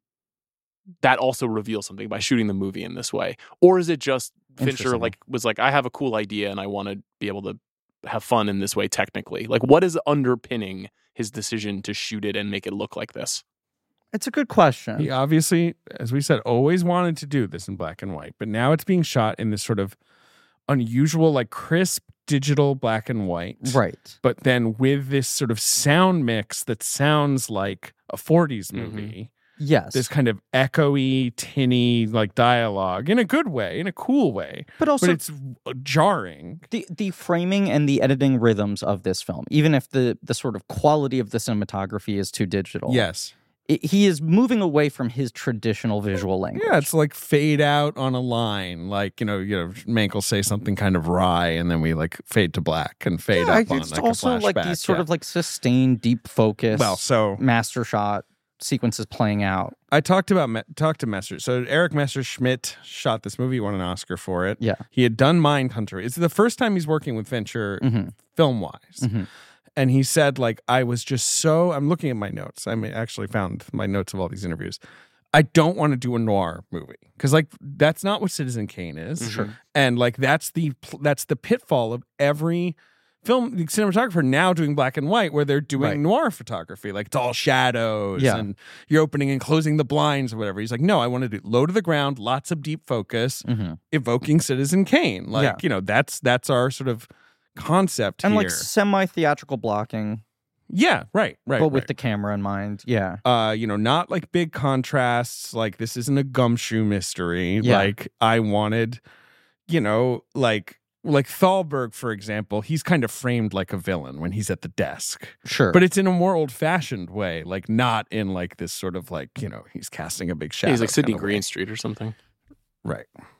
Uh, and they shoot in a modern aspect ratio, right? They don't shoot this in like Academy or anything like that hmm and uh they yeah like you said it's a lot of you know big old fashioned wide uh photography But the camera does move more i feel like I mean, part of this for me is just like eh, eh, you know, and I I just rewatched uh, or watched the first MRKO two eight one as well, eh, and you guys ask if that movie's good, and I'm like, it's watchable.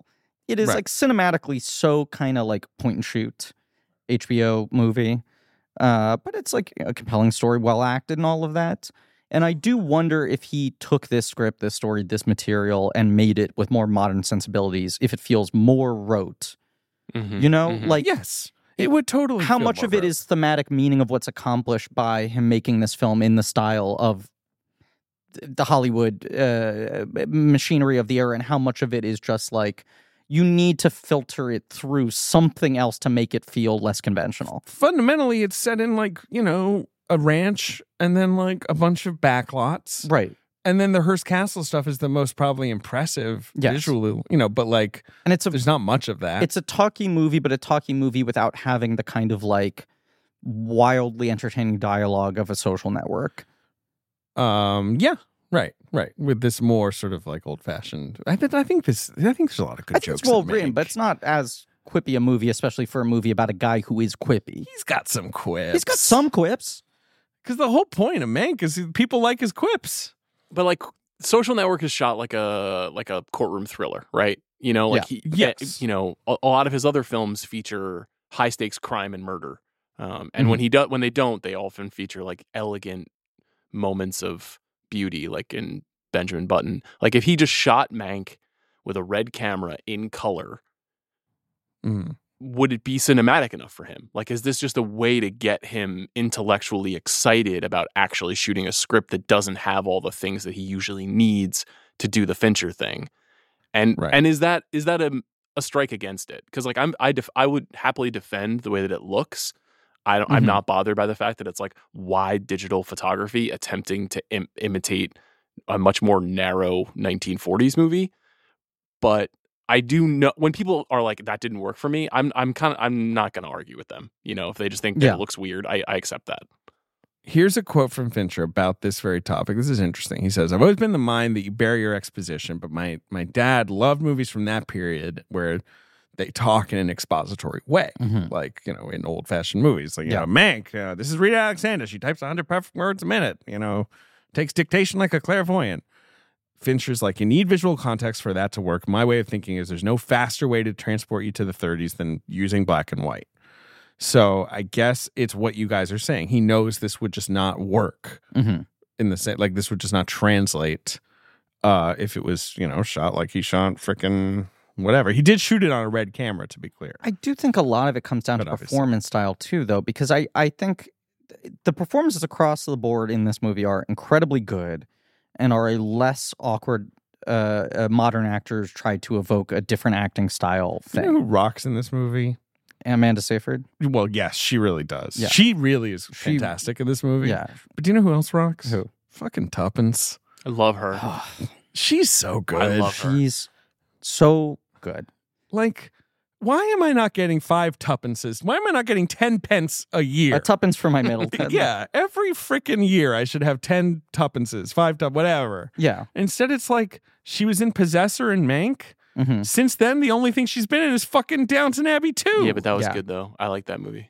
It's another movie about making movies, by the way. I need to watch that movie. I've only seen the trailer, and the trailer is so good that I'm like, the movie can't top this. I need her in everything all the time. I really would love more tuppence. Like, Yeah. there's no tuppence going I on. also I heard I heard from someone that she's a big stop motion animation nerd. Oh my god. Wow. Yeah. So now you just want to marry Tuppence, I is what mean- you're saying. Well, apparently she has a child with Swedish horror director Ma- Mans Marlund. Well, I can see it. So you're gonna have to shove him out of the way. I'm not doing any such thing. Can I? I have respect for the family. Can I just cite something before we get too far away from the black and white thing? I don't know if you guys really thought Please. about this. I guess I hadn't either, but Maestro partially in black and white, Blonde, Yep. black and white, Mm. Passing in Malcolm and Marie, black and white. Roma, Yeah, Roma, black of and course. white. Mank, Yeah. black and white. Not only is Netflix the place you go to for your script that nobody else wants to buy, but it's where you go when you want to make your black and white movie. It's very true. That is wild, Yep. especially when so much of studios' opposition to black and white movies was it doesn't play on TV. Yeah. Right. n- It doesn't sell well on d- uh, VHS DVD, you know? Yeah. Like there was that thing uh, when um, Alexander Payne did uh, Nebraska. Mhm. And they shot that movie in full color. Right. and then he regraded it to black and white because part of Paramount's deal was we need to be able to sell the color version of this movie in foreign territories. I Oh, wonder what the color. I didn't know color that. version's like. that's interesting. It aired. I I think maybe they didn't end up doing it, Right. but they had contractually the option Right. to do it. Right. And then at some point, maybe on Epics, they announced that they were playing the color version of Nebraska, and Alexander Payne heard about it and shut it down. Correct. Yes, that is true. But it was announced as airing at one point. Hmm. Did you guys and see there are like Johnny Mnemonic in clips black and and, pics white? Hmm. you can see. no Ben, this is a Ben question. I uh I did not get a chance to see that. I, it's it's it's streaming now, right? I can watch it I streaming. believe it's on the Criterion Channel. I think that's Yeah. right. Uh, I, I have it's worth it. seen Johnny Mnemonic several times in my life, so I've always been like, "Do I really need to?" But everyone says it's better. It actually makes a difference. It and really you can worked tell out it was for always me. planned Yeah, I that thought way, it right? really yeah. played. Hmm. I Yeah. don't know. I don't know why that is true. Like, I also never saw Nightmare Alley in black and white, and that Yeah. was a movie everyone really liked the black and white version.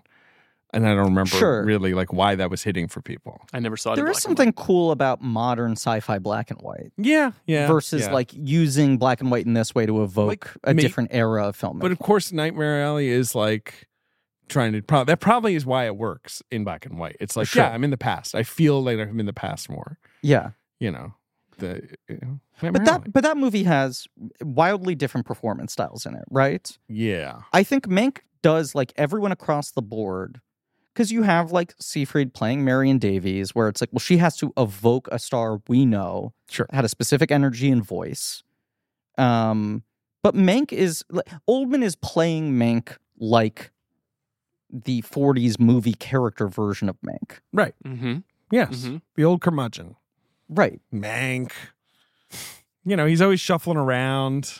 I don't know if that performance works in color. Maybe not. Like that might be just the simplest reason for this movie to be I shot thi- in black I- and I- white. It's clearly, I do think it's kind of the right call. Um, but uh, I think the thing that really freaked people out more is the sound. I honestly, because this movie is mostly dubbed Mhm. because they're doing that kind of old fashioned, you know, like let's have someone like do the lines later, you Mm-hmm. know, and we'll dub it over just to sort of summon that spirit of like the old talkies. And I think people are watching this movie and like it sounds off to something me. wrong. Yeah. And then where you know it's it's crazy. I love it, but it's crazy. But how much of that is a streaming issue versus like if you see that in a theater, you probably quickly accept it as intentional. Whereas if you're watching a movie on Netflix, you're living with that fear of like, are my settings wrong? Look, Is my Wi Fi being throttled? like Ren Kleiss, I talked to the sound mixer, you know, a, a legend of Skywalker sound or Mhm. whatever. And you know, he said, David, like you know, this the we we put all these hisses and crackles and pops, and it sounds so cool in a giant theater. Like the idea is Yeah. you're seeing it in a giant old movie hall with like the sort of booming echo you know, we design movie theaters not to have an echo now, but they used to be built for performance and they would have these crazy acoustics. And like we wanted to kind of evoke that. Um, the uh, they had a giant music scoring room in Skywalker and they would like project the movie and set up microphones and record the echo and then mix it into the movie. They filmed this movie in 19 uh, or 18. 19, Okay. 2019. Yeah. Yeah. Because all of post production was done during COVID. Right. like and the score was recorded during covid each um uh, musician individually recorded their part in their house Yeah. with a microphone they were sent and then Reznor and Ross put it all together isn't that insane It's impressive. I do hate thinking about it. uh yeah but it's also kind of cool that they were like let's and also of course Reznor and Ross write this like 40s style Right. old school H- Edward Herman score Only use period appropriate instruments. That's Right. That's Yeah. that's actually the number one reason I'm sad I never saw it in theaters. Is I think this is Yeah. like among their best scores. It's obviously like a self conscious recreation of something, but to just It's be like, really yeah, I'm doing cool. Max Steiner, I'm doing Miklas Rosa, like that's insane that they could recreate that. And that score really like it plays if you listen to it on Spotify. It's beautiful. Um, so yeah. Uh yeah, I interviewed the two of them. They were the people I was the most scared to interview.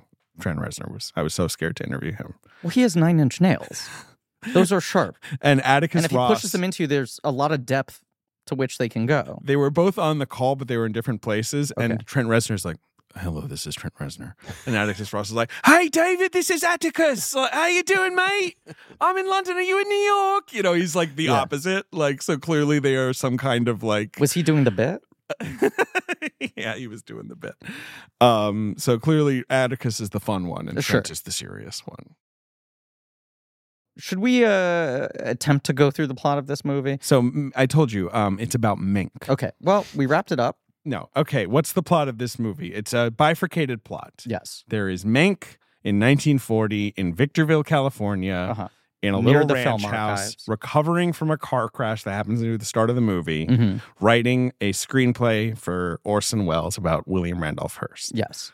and then there is sort of Mink throughout the 30s, his developed relation, developing relationship with Hearst as the 34 California gubernatorial election happens, Mhm. uh, in which Upton Sinclair ran as a socialist, and you know the studios united behind the Republican. Right? Yes. Am I missing anything? No. Like those are the two plots, right? Um. In in the uh, what's it called the battle over Citizen Kane. Yes.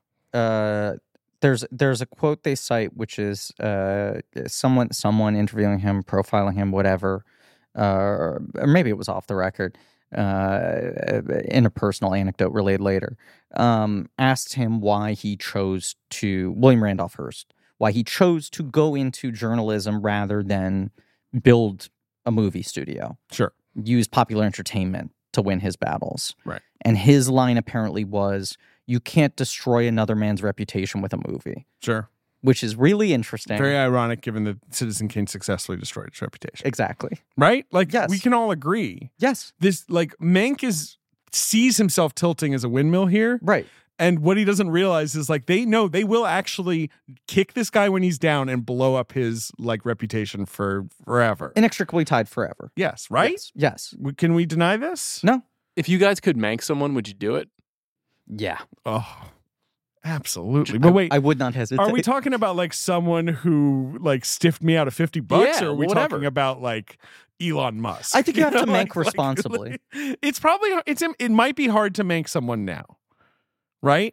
Like if someone tried to write a movie about Elon Musk being crazy, there would be some inexplicable amount of people who would be like, "I love that about him. Can I make a pitch? it's great. Can I make a pitch? You're only making me like him more." What's your pitch? Forty years from now, I want someone to make Sork, About Sorkin? but the- the film about Fincher hiring Sorkin to take down Zuckerberg, Oh, sure. Yeah. It's a great call. and it's him just like eating shrooms, Right. It, it's Sorkin just laid up like, in bed, yeah, b- biting on meth rocks, Right. Like and and- Fabricating sprained my conversations ankle. that never happened in an effort. Yeah. right? Being like Zuckerberg had an ex girlfriend, and Yes. Fincher's like, "What are you talking about, Sork? You're crazy." And then there are flashbacks, and you realize that Sorkin had an ex girlfriend. That's the big twist. wait, Aaron Sorkin had an ex girlfriend. He was the one with an ex. This is that is So- legitimately a good idea that could happen in 30 years. Thank you. Thank you. Like a hundred it percent. hit me yesterday, and I was like, that would be a compelling movie if you gave it 40 years. Sorkin is a great dramatic figure to center a movie around, and Fincher is a good foil. In the shadows. yeah, And, and then Zuckerberg, it's like, of course. right. Someone will finally win the Oscar for playing Zuckerberg 40 years from now, I guess so. if movies still exist. They definitely they're gonna they're going better than ever. Okay. Come on, Mank. You're not going to lure me Mank? into that trap. Movies, we're, we're, we're kicking ass right now with movies. We're kicking ass. Yeah, We're so back. and Mank is why Mank. So Mank is um he's in. All right. Well, which should we just ta- like should we tackle the the flashback plots earlier?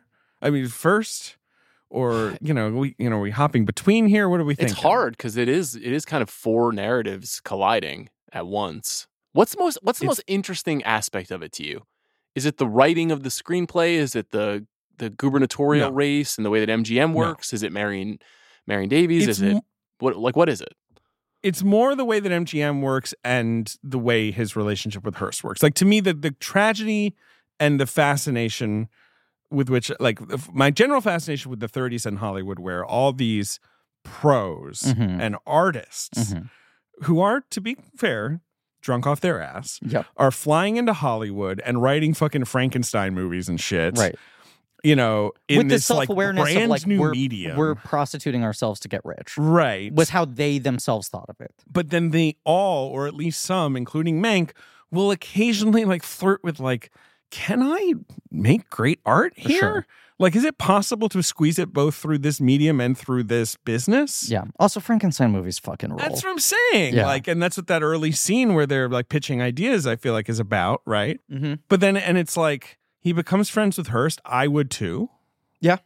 Like, oh, this like sort of fancy, powerful man wants me to come to his parties and kind of be a little you know, Especially little fucker. If Like, you're a guy sure. like Mank who's like fascinated by people, right, right, and great dramatic figures, you're like, how are you not going to spend as much time as you can in this guy's orbit just to study right, and then whether or not it results in the greatest screenplay ever written or not? like just this sort of like slow poison that's happening to Mank, Mank, Mank, Mank, Mank, Mank, Mank. Mank. I just can't stop saying. His Is it the name. most fun Uh, movie title to say in all? of Remember movie that history? trailer that was just everyone going Mank, Mank! and we were all like, "This is going to cure COVID." Um, Would this movie have a better reputation if the title had an exclamation point, Mank, definitely. mother style, Like Lowercase he's going M? fr- Yes. lowercase m, capital bold exclamation, uh underlined, italicized, capital K. yeah Oh. mank Ooh. mank it's got it up Yeah. uh that that like he's going from oh I, i'm inured to this i'm a cynic Yeah. they can't fucking get me At Hollywood the is start of the- terrible. I Right. don't even care at all. right to the end of him being like my friends are dying Yeah. like th- th- this business is actively like keeping you know like sort of good politics out of this country Mm-hmm. like I'm at the beck and call of capitalist freak pigs Mm-hmm. and I'm just their little plaything. You know, watching that whole arc is so fascinating to me. And I think Oldman plays it really well. Like this sort Yeah. of like the the way his little deflections get less and less sort of effective, you know, as as it's wearing on him. Now, to answer your question, The whole thing what's the guy called? The the newsreel guy? The, the Oh. he's an Shelley. invented character. Yes. Shelley. Uh Shelley you Yeah. know the whole way he's handling that where you can tell like mank immediately knows like he's trying to be like i'll get him eh, it's fine you know like but Mhm. he knows like this is like this is brutal like this you know this guy made a movie because he wanted to make a movie and then he read in the papers like upton sinclair being like these movies fuck my fucking candidacy Now, to answer your question, I think that him writing the movie is the least interesting part of the film. a little bit A lot of that is because they present it as Orson Welles being pretty fucking checked out, and then at some point just taking what was handed to him and turning it into something else, Sure, right? right. Whereas, whether correct or not, RKO two eighty one makes it more of an active process. Uh-huh. And most of the times we're going back to man, quote unquote, writing. It's him in bed, begging for alcohol, answering phone calls, and saying, "I'll fucking get to it." right You know, people being like, "You owe us forty pages," and he's like, "You'll get them when you get them," until it's finally come out of his system.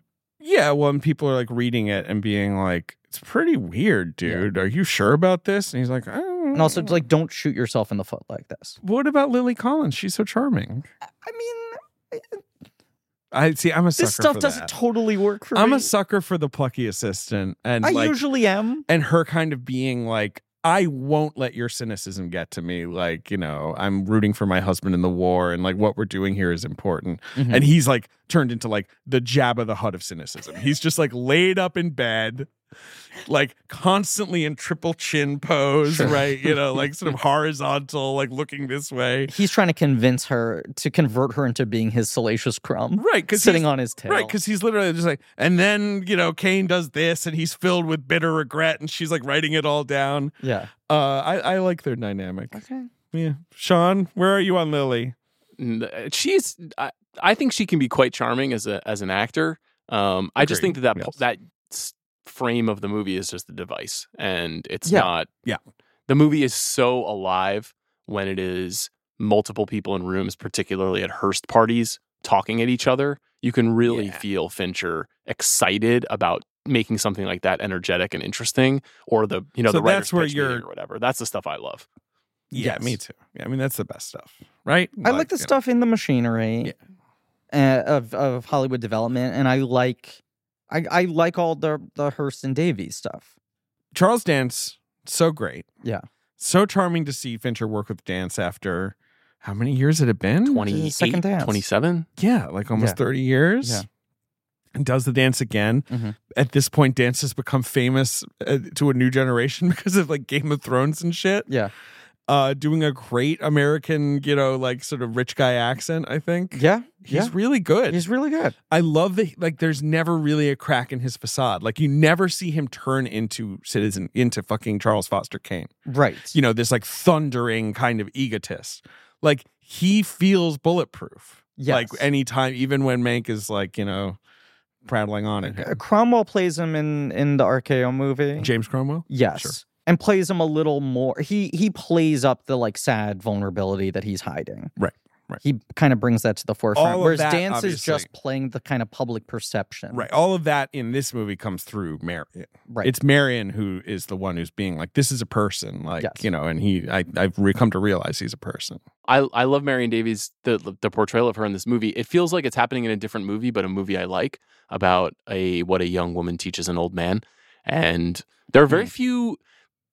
eh, Mank gets to talk to women in this movie, and nobody else does, which is a very interesting decision. Where he is Right. talking to Lily Collins, he's talking to his wife, played by Toppins Middleton. He's talking to Poor Sarah. uh, course. Amanda Seyfried. He's and he had even though he is this rumpled alcoholic with a bad attitude, you know, he is given this kind of like narrative treatment, this warmth that is granted to him that may or may not be factually accurate. I don't really know, but it's a Mm. it's a, it's the constant reminder that he is our hero.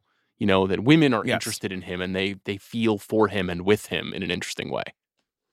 Well, it's that sort of thing of like he's he's such a a beaten down uh, uh, cynic because of an, an overabundance of empathy, right? Like the feeling is it's not that this guy doesn't give a shit; it's that he actually like is capable of caring too deeply, where he's built this defensive wall of like "fuck you all." Did you What know are you that- laughing at? Did you know that? So Mank didn't do westerns. Sure. And apparently, at one point, the studio a studio tried to punish him and assigned him a Rin Tin Tin movie. Funny. and he turned in a script that began with a dog frightened by a mouse and had the climax of a house on fire. And the dog took a baby into the house on fire. this is good. like he really does seem like he was the most amazing pain in the ass. Like Owns Rin Tin Tin. Like, where is that IPP sitting right now? IPP. IPP. Rin Tin Tin IPP. So the Rin Tin Tin movies were Warner Brothers. So Okay. I have to imagine they they hold on to those rights. Is Todd Phillips going to reboot Rin Tin Tin? Todd Phillips Phillips. Oh boy, Rin Tin Tin. Rin Tin Tin's kind of he's like a German Shepherd, right? Like Yeah. yeah. that's like a real like active dog. He's Yeah, he's no, doing stuff. He does Yeah, shit, right. right. What is a Mank. non-active dog franchise? Well, like he's not like some cute little. He's not a Beverly Hills Chihuahua. Oh. Like, but, you know, Rin Tin Tin is hefty. What do you want to say about the Beverly? well, so Hills when you're saying Chihuahua? active, you really just mean the physical I mean, build of the big. dog. I don't know. He can like drag things around. I don't know what Rin Tin Tin does. I think he never saves seen a people. Rin Tin Tin. Drag shit. Yeah. Saves people. Fine. It saved cinema. I guess so. Kept Fine. theaters open during the Great Depression. Did he? Is that Yeah, true? I think it was, he, He was, was a like, the big one? biggest fucking. Susan Orlean wrote a whole book on Rin Tin Tin, basically like he was the fucking uh, Jacob Tremblay of his day. Show some Keeping respect. the Come mid-budget on. movie alive on his shoulders. You guys should do a His Rin four Tin Tin dog series. shoulders. We should. Oh, David, that's probably a quick 27 movies. Uh, Rin Tin Tin died in 1932. Then Rin Tin Tin, Alcoholism. yeah, Rin Tin, yeah, he, he he drove his car into the alley Yeah, river. Mank like Liver. symptoms. He died of early onset Mank. Rin Tin Tin Jr. was seen as not as talented as his father. Rin Never, Tin, baby.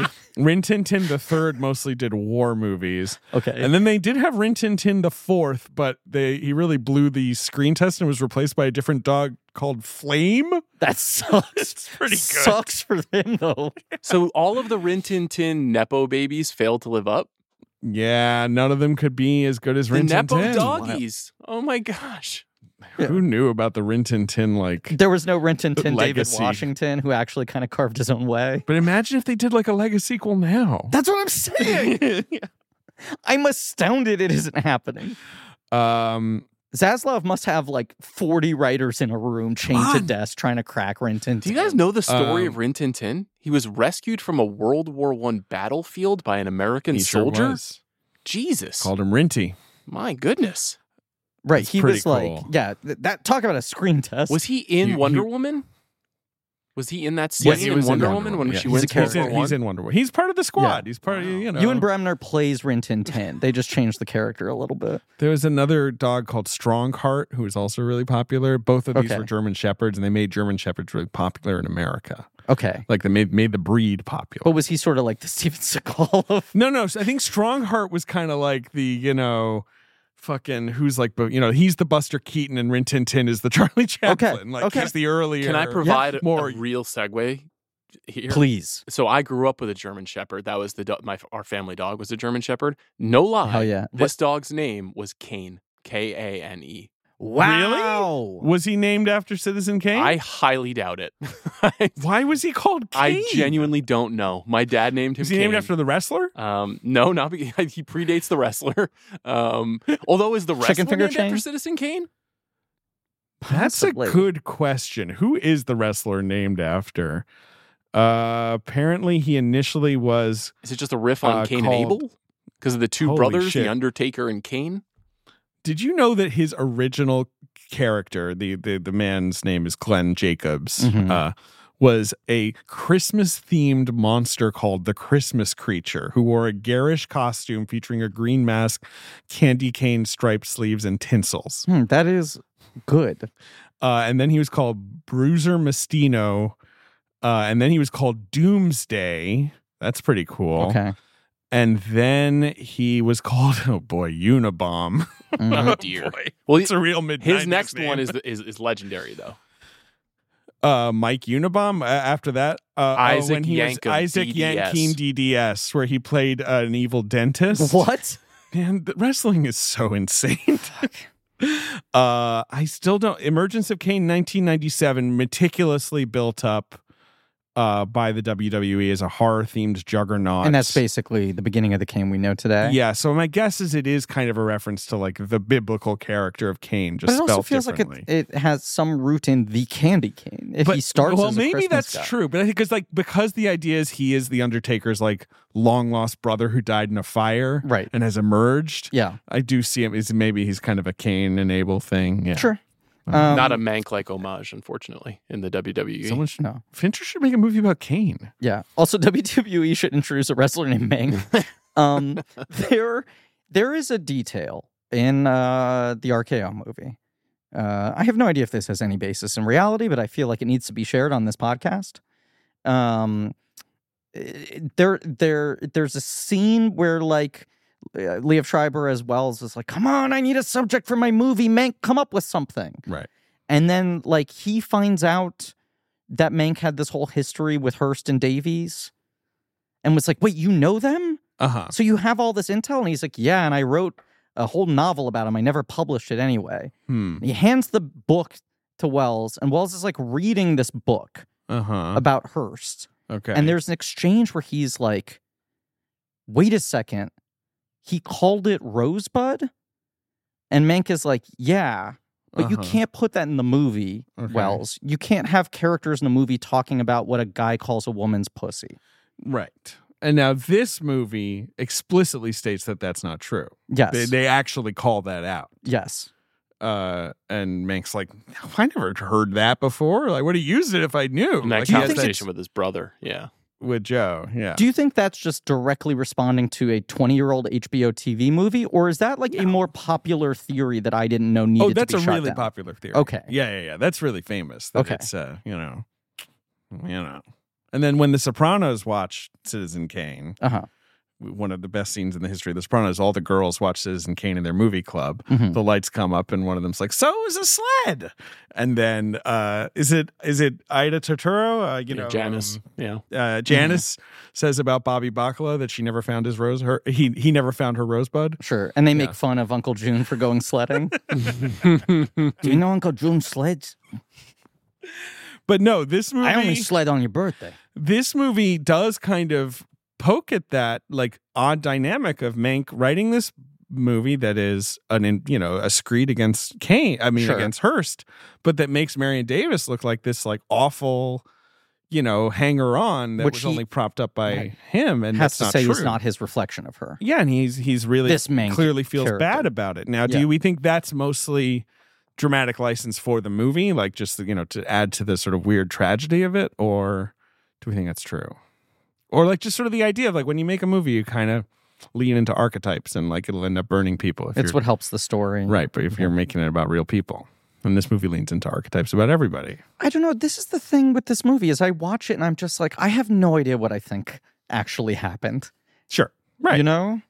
Yeah. It doesn't sway me in any direction. I think some people like got angry by this movie and as you said dug their heels in and Sure. wanted to like push back against it. I don't know how many people this movie convinced. Mm-hmm. Uh not that the movie was even trying to convince anyone of anything. Uh but I just like I I almost watched this movie and go like, I don't know, I guess we'll never know. Uh, yeah, which is fair. I don't really feel like that's the point of the movie, though. Right. No.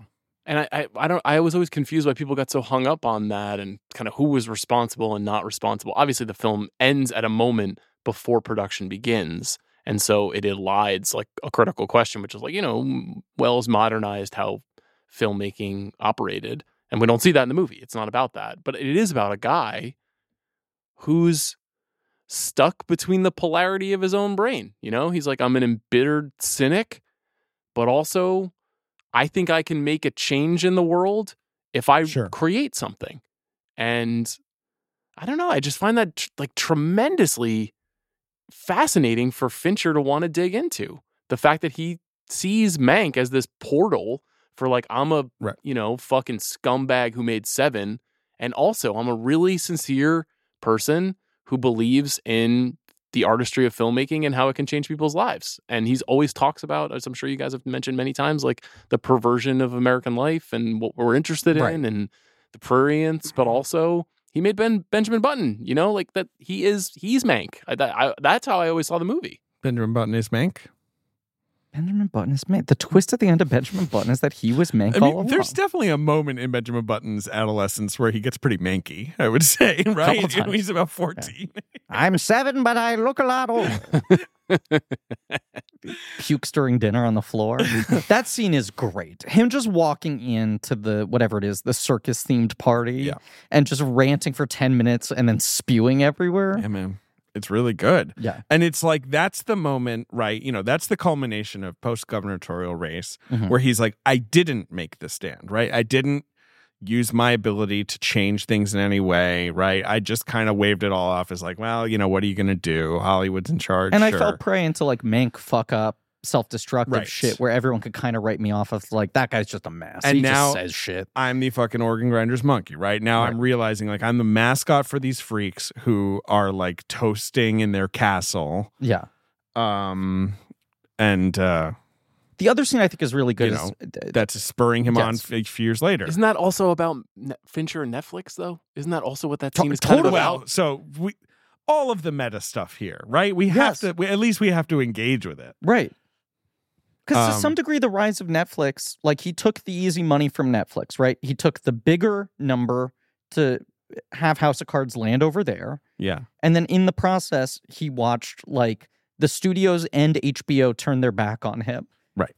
And like the entire type of thing he wanted to do kind of falls prey to what Netflix is doing and the studios limiting what they do in reaction to that. But I, not that I, Fincher is like an apolitical filmmaker, but I don't think of him as a pointed political filmmaker at all. no. right? Like, and I have no sort of notion of what Fincher's, you know, sort of politics or beliefs really are, right? I, I have No, I have I some think- readings. go please. For a moment, he just commented on the WGA strike in a way that I think upset some people because he kind of tried to I- both sides it a little bit. And yeah, I, I think that- felt a little bit like he was just kind of giving a non-answer there, and people leapt on it because it was a very charged moment. I think you're Yeah. right. he had that tossed off line of kind of like, yeah, I can see both sides of it or whatever, right? Yeah, that people were upset. I think, but I think that that indicated like one of two things. One, I think your your reading of it is right, which is he was trying to not like say anything too crazy in the moment, and that actually worked against him. But I think he was Right. also That's- came, especially he in came off interviews. too equivocal, Especially in interviews, I feel like he often likes to say, come up with the funny quick line. totally. Yes. But I think he He's was a trying to tossed off indicate like guy. a kind of like Gen X rebellious kind of point of view, which is like I don't, you know, very Groucho. Like I don't need to be like throwing myself at the WGA here in the same way that I don't have to throw myself at the studio. Like I, you know, I've seen both sides, and I'm trying to, you know, hopefully this works out, but it doesn't benefit me to have some openly liberal or openly conservative point of view on anything that is happening in the world because that would jeopardize my ability to seem mysterious and or an independent person. And Is, yeah. this Mank is kind of the same way. Mank is kind of like vacillating between those two poles throughout the movie. Where on one hand he's like, "Wow, Upton Sinclair, he's incredibly important," but also, I love drinking at Hearst Castle. That's an awesome time. Right. I think Fincher also fundamentally is like distrusting of most people's motivations on all sides, right? Definitely. Like he's so obsessed with I mean he always uh there's the line of his I always think about that like he thinks people mainly use dialogue to uh, uh, um human beings mostly use words to lie. Right. Right? That he's like the way I approach dialogue isn't that it is revealing information. It is revealing character and what they choose to say versus what they're doing or how they justify what they're doing. Uh, and I think that is something he feels pretty apolitically on all sides. That having been said, there is such a strong through line in all of his films of this like distaste of old money and old institutions. Right. And always having a little more respect for the people pissing on the side of the castle.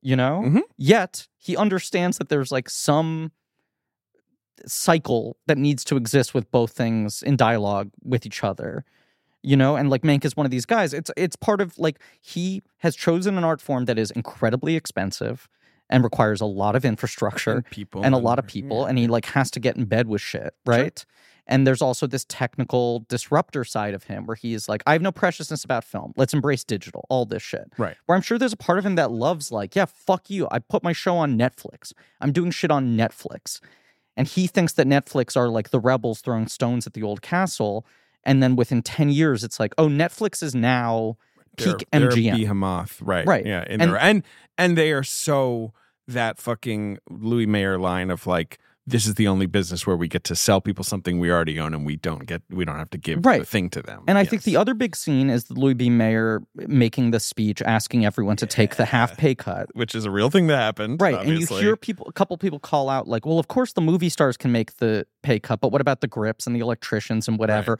And they just quickly get drowned out by other stars in the MGM Being stable. like, "Oh!" i'll help you louis Right. yeah A- until everyone is overwhelmed by the magic of the movies basically and breaks out in applause. And then like an hour later, Joe Mankiewicz is like, he never gave us the money back, like, Right. which he claimed he would, Right. And, and Herman again has to be like, eh, But that was, What are you that's gonna in part do? why I thought of his the Fincher comments recently because I'm like, this movie is about the Writers Guild of America. like, this is a huge part of this 100%. movie. yes, and like He's thought about It's this a lot. very- Is my point.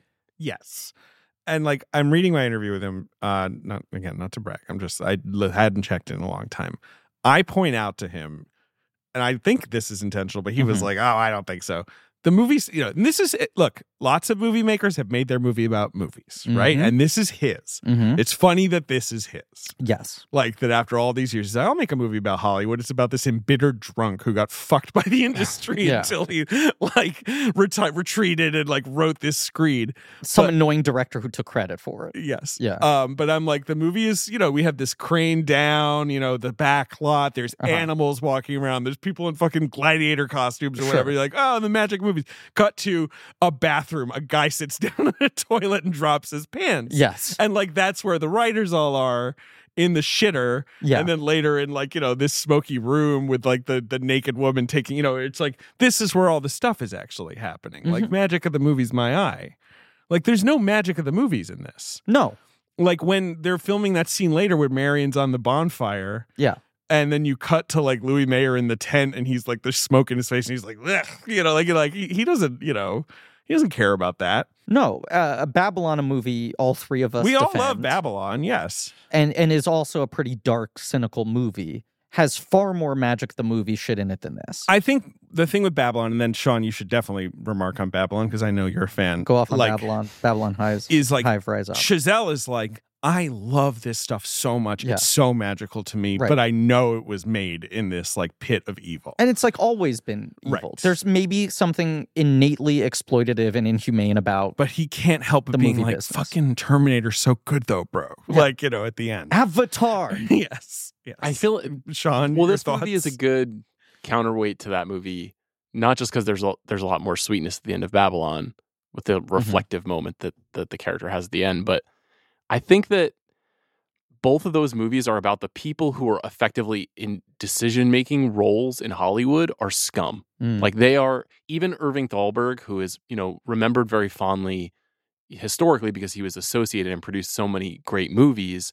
You know, like you said before, David, like he's portrayed as a villain in this movie, and Mayer is deplorable. I mean, he is like uh, really scum of the earth the way that he's characterized whether it's like disregarding the rise of nazism whether it's you know just having disrespect for the artists and you know like fighting with who is he who is he meant to be fighting with is it, it's not errol flynn but it's someone at the beginning of the movie um when he when joe first meets him and they go on that walk uh, Wasn't Charlie Chaplin a it character? might have been charlie And there's a- chaplin it is a character with a I think mustache. it's Chaplin. There's a lot of you know cameos from you know of real people type, But- uh, in the background, but like this all of movie. those guys and just just like the you know the executive figures in babylon these are the bad guys you know these are not Yeah. the creative people these are the people who ask you to take a pay cut and then don't f- you know repay you these are the people who And- and- manipulate creative people people like Thalberg obviously are like lionized as geniuses, and they Right. were obviously smart and calculating people. Like it's not like I'm like Thalberg was some hack, like Yeah. but like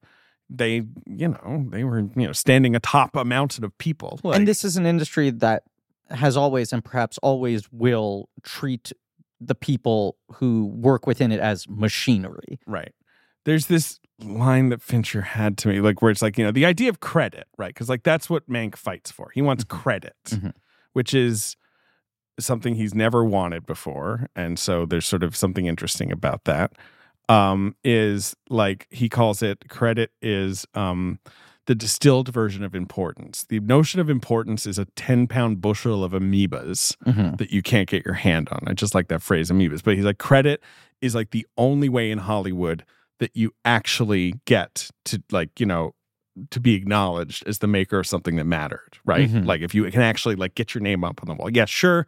Pauline Kael wrote a big book about Mank later, being like, you don't know it, but this guy wrote 20 movies you love. Mhm. Like, but like no one knows who Mank is. Well, now they do. Well, now they do because of Netflix. Yeah.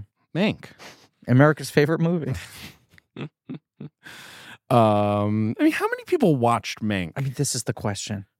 I, I understand that, of course, we don't know the answer to that. Right. i don't think very But many. like, would more have watched it in the theater? No, I don't know. I'm sure that it being on Netflix when it was on Netflix did draw eyes to at least the first 20 minutes of Mank. Right. Probably before But people That's my tapped question. out. Like, have like 20,000 people watch Mank in full? ben, did you watch Mank? I did, yes. What do you think of Mank? Mank, Mank is fun. Oh, You like Ah, Mank. Ben loves Mank. I like Mank a lot. I like I like seeing people talk old timey.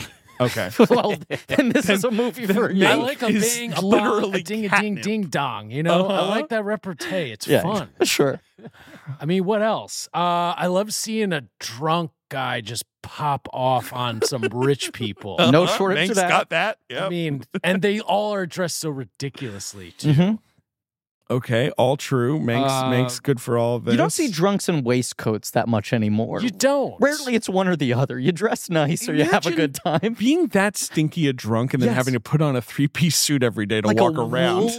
three piece suit. California. Yeah. Yes. That doesn't fit, by the in way. like the desert. Where, where the only air conditioning was a fan. Yes. Like they had like one wooden fan. Yes.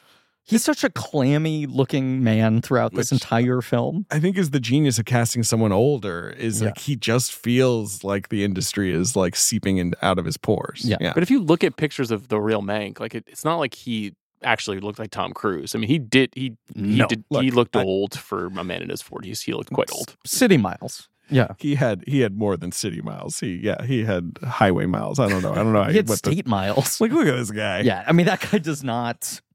And what that's that's his high school graduation photo you're showing.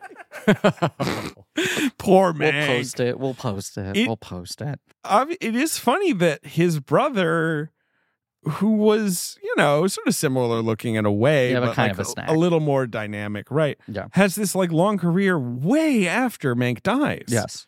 I don't know how he lived so long. He lived until the fucking nineties. And like really knows how to exist within the Hollywood system without going crazy. I do like that his brother is played by a you know Tom Pelfrey who is really cute and Yeah. is twenty years younger than Gary Oldman. yes. like I- which I don't think Joe Mankiewicz was. Well, let's let's look it up. He certainly lived a lot longer. Twelve years younger. Man, I love to also hear uh, all the old slang. Okay, There's some just some great Well, quotes. Can we talk man. nerds for a second? please. Yeah, please. We should be saying that all the time. And I know you've done your part, David. I know you try to say it whenever Ah, you can. nerds. Yeah. I wrote down. Uh, I've been a little sixes and sevens recently. Come on, A great I love one. that. fun. Yeah. There's also the funny moment where they're uh, pitching Frankenstein, and they go out on maybe you should show movies in the streets, and it's kind of like a joke of like, how do you get like an audience to show up? Yeah.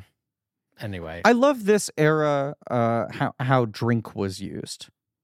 Okay. Of like the man's a demon to drink. Okay. He's been known to get caught up in drink. Right. What's the um? You I don't like, say drunk. You don't say he's dr- he drinks a lot. we like the um the True Grit line. He loves to pull the cork. He loves to pull the cork. Do you That's remember that one? One of Sean? my Yeah. favorite things. It's a good one. Oh, So is it good? I rewatch that scene every night before I go to bed. every night. every night. Lot. This is Dakin Matthews, I think is the guy. Taken Ma- of course, Taken Oh. Matthews. Yeah, the rude headmaster from Gilmore. And he takes Girls. a second to think it over, and then he Likes to goes, pull the "He cork." does love to pull the cork." Okay. The other thing is the piano accompaniment to them all being like kind of witty and having repartee. Do you know what I'm talking It's about? my favorite scene in the movie, Ben. it's so fantastic. And I just I feel like that form of like entertainment, Sure. like I want to do that at my next Christmas party. Pay a piano player Mm. to just accompany me being witty and cool. Hmm. Do you have a grand sitting room in your home? I mean, Ben's got a very nice living room. He has, Okay. especially It's for a New lovely York room. City, he has Yes. a proper living. It's a little less grand than Hearst's. Yeah, I don't think I could. I could get. You a live on the second full floor. Piano, room. right. it'd be- yes. yeah. You don't have a fireplace that like you could stack two people under. No, there are like Oh, no, 38 no. people in that room. It's really something. I Yeah. mean, I love the idea of being so rich and powerful that when I throw a party, I have to specify who I want sat near me this time. yes. Because I'm like, look, I'm not going to talk to everyone. Like, you know, there's too many people coming to this thing. so can I get some mank this time? Can you give me mank like table, you know, table D? Isn't the line that his estate is half the size of Rhode Island? That's pretty good. That might have been an RKO. I watched them both on the same night, so they're mushing together in my brain. Jesus. Who else is in RKO to anyone? Uh, Melanie Griffith plays Davies. Yeah. I'm always fascinated in like alternate castings of fixed figures where you're like, Right. who are different actors? apparently Roger Allen plays Walt Disney. Sure, small part. Oh, Scheider's Yeah. in this? Scheider's in it. Yeah, Scheider plays a fucking. He's the uh, RKO. Schaefer. guy. Yes. Yeah, that's awesome. Yeah. Yeah. Is he good? Yeah, Is he- he's good. Does he grumble at all? Kind of have a low voice. about? How dare you do that? This this is a stacked cast. Liam It's Cunningham, a and hot Onion cast. Knight is Greg Toland. Killer. cast. Onion Knight is Yeah. t- Greg Toland. Do you see Onion Knight? Like, I know you haven't watched Game of Thrones, but he played a character on Game of Thrones called the Onion Knight. His character's name is The Onion. He's Knight? awesome. He's my favorite character on the show. He is also my favorite. Him Is and he really? Stannis are my That's favorite Game of great. Thrones characters. Did they call him that because he cries every time he slices someone? That would be great, but no, it's because he famously smuggled a bag of onions into a castle once when they were being uh, under siege and they were really hungry. That's so kinda he's cool. called the Onion Knight. Okay. Yeah, he's like kind of like a real salt of the earth guy. He plays Man at Arms in the Motu cartoon. Okay, yeah. Represent. He's got a great. I mean, Liam Cunningham's an amazing He is actor. I really wish good. he was in Mank. Honestly, rule. I should throw him in. Yeah. you should just walk in. But we don't get to see any of Citizen Kane being made, obviously. No. Like, I think maybe that's partly why people are also grumpy, where they're like, you cannot discount Mhm. the revolution in cinema that was Citizen Kane, which has nothing to do with its story. Yes. Like, obviously, the story is very crucial, and the way it's presented in these like flashbacks, you know, and the the the structure of the plot is sort of unusual for the like. Yes, that's important, but no one's talking about digging holes in the floor No. or deep No Greg focus Tolan, or yeah. yeah, you know, any of that fun stuff. Um, but that's obviously not what this movie's about at all. This movie's about like one man's like last creed occur against like you know the the system he lives. Is there other shit we need to hit before yes, we talk before we're done. Oscars and the non-box Uh, office game? The montage is just weird to me, and I Which feel montage? like the montage I wrote down the election montage. Yeah. Mhm. When he's getting it's hammered just- at it's the party. very it's very s- jarring. Kind Well, it's of. when he's really like spiraling. Yeah. Yeah.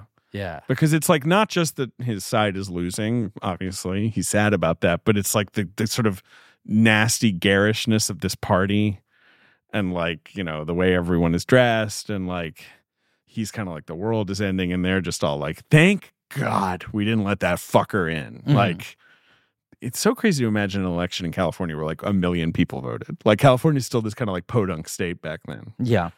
It feels very reminiscent, so almost self-consciously reminiscent of the last the last weekend. You know, the Ray Milland movie Hmm. where the Billy Wilder movie where he's just getting Mhm. increasingly drunk, and the way that that movie's shot and the way that it like represents his point of view slipping into confusion because he's so hammered. And the same is true Right. there, but uh the stakes are weirdly much higher in Mank because it's about the election. But but yeah, but you know what? There aren't enough movies these days about guys who get hammered drunk. No. And that is Hammered. what Mank is about. Yeah. You know, like Leaving Las Vegas came out. And I remember when I was a 25 kid, years now. I was like, what's that about? My mom is like, it's about a guy who just gets really drunk. Yeah. And I was like, what do you mean? And then she was like, that's kind of it, man. Right. Like, that's, that's the vibe of that movie. What happens the next morning when he wakes up? Kind of doesn't.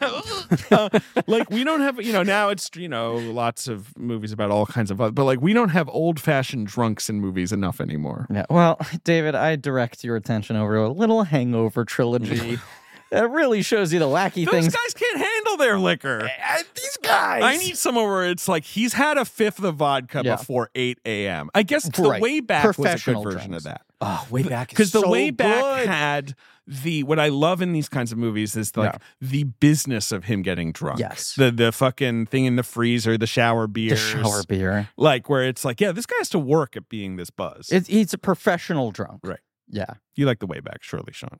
Uh, yeah, speaking of COVID films, right? That was released like right Yeah. at lockdown. It's like the was that second to final last movie I saw weekend. before COVID. yeah, I think I think it's excellent and also like way too traditional to have made sense in 2020 to anybody. probably. Yeah. It's like Great it's like a movie. But deserved a lot 1987 better. Robert Duvall movie that somehow came out in 2020. Yeah. Yeah. That movie rules. that was the second to last screening I went to, and the last was The Hunt, right. which I saw like two days before lockdown. Hated Right. That, that like movie. that last weekend Me at the too. box office is like The Hunt and Way Back and Onward Onwards in Onward, there for yeah, sure. yeah. and Invisible Man. Those were like the Underrated. last four movies. So Emma. weird. Oh, Emma, good movie. Yeah. Fun. Yeah. Josh And O'Connor. Birds of Prey too, right? Birds of Prey, Birds of Prey was had still like a, hanging a around. proper February, month, right? as did Sonic. Those were the movies that got like Bad less Boys. than three weeks in theaters. Yeah. Yeah. Uh, yes. Is there anything else we need to hit about Mank, Sean? Mm, I guess I'm curious how you guys think it will be. It, I feel like it's kind of remembered as like a blunder on Fincher's part. It will be seen as a blunder, I think, for a very long time. I do not think its rep is going to get saved anytime soon because it's sitting there on Netflix gathering dust. Sure. And Fincher has already pivoted into back to sort of his more traditional genre and probably Yeah. will sort of stay there. So it'll feel increasingly glaring. Like, remember when he made Mank? What the hell was that? I will say uh, in in talking to people since we've announced this series, people who have been listening along and have been like throwing their Fincher takes at me. Um, the thing, the sentiment I hear more is not, "Oh, Mank's a blunder." It's the sort of like quiet tones. Am I allowed to say that I think Mank is boring? I don't think people view it as like a a blunder as much as they're just like that movie did nothing for me you know and some of that might be the like 2020 memory hole I a couple people have like raised their hands and said like i think this is like important rosetta stone of like how finch reviews himself Sure. and his statement on the film industry and all that sort of shit but i think more people are like am i wrong in thinking that's boring where even if the the majority p- opinion on this movie still kind of thinks they're the minority It's probably because it got all the Oscar noms. So Yes. people are like, oh, well, then that movie was beloved. It's I supposed to don't be taken think so. seriously? Yeah, Yeah. right.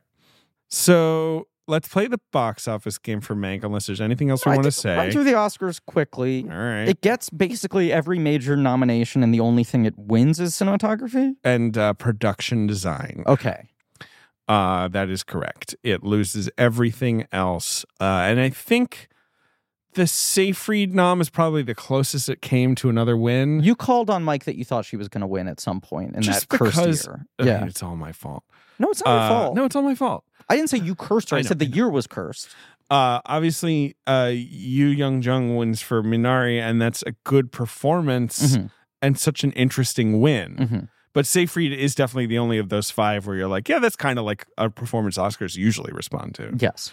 And Glenn Close was nominated that year for Hillbilly Elegy. You're right. No, she was, in fact, nominated for Hillbilly Elegy. Well, just it seemed like it was the only way to kind of recognize Minari at, in that Yes, you know exactly. and, Yes, and there were yes. other ways to recognize meg although it's super super funny that everyone hated the cinematography of this movie and it won best cinematography that's It's really kind funny of embarrassing cinematography way, where Uh, you just feel like were you paying attention outside of it being in black and white? I don't think this movie looks bad, but as you said, there's like you know there's uh, Well, the nominees were Judas and Black Messiah, Sean Yeah. Bobbitt. I remember that looking pretty good. And Bobbitt's a great DP. sean bobbitt that's like mcqueen's Uh, guy right It yeah. is. And it was his first, I believe it was his first nom. Like it was like a sup- like late nom. Mhm. Darius Walsky for News of the World, which is like a cool looking movie. Looks but really good. Like, Yep. you know, most no- people don't get nobody to see it saw on the big right. screen, right? Uh, Joshua James Richards for That's the one. I Nomadland. don't understand how that movie wins picture and director, and you don't give it Because cinematography. Oscar voters are lazy and they think the small movies should win those things and the you know higher production value movies should win the other things. That movie's like seventy percent cinematography. I I agree. agree. Ninety nine percent. yeah, It's 99% cinematography, 1% that fran mean mug of Francis. Fern. If she mean mugs, you're getting an Oscar Know now. what I mean, Fern?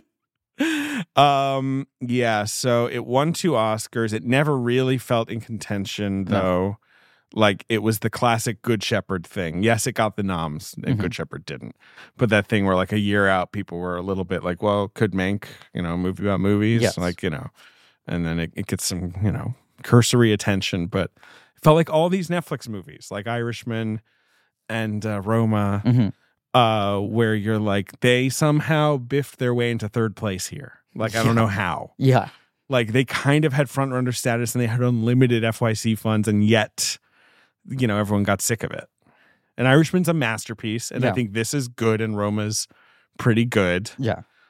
like I'm not saying every movie is the s- but right. Like they they sort of got tons of noms and mostly ignored. No, it remains. Roma won big Oscar. it remains absurd that Apple won Best Picture before Netflix did, and Netflix kept only getting to Best Director and then whiffing on the final one.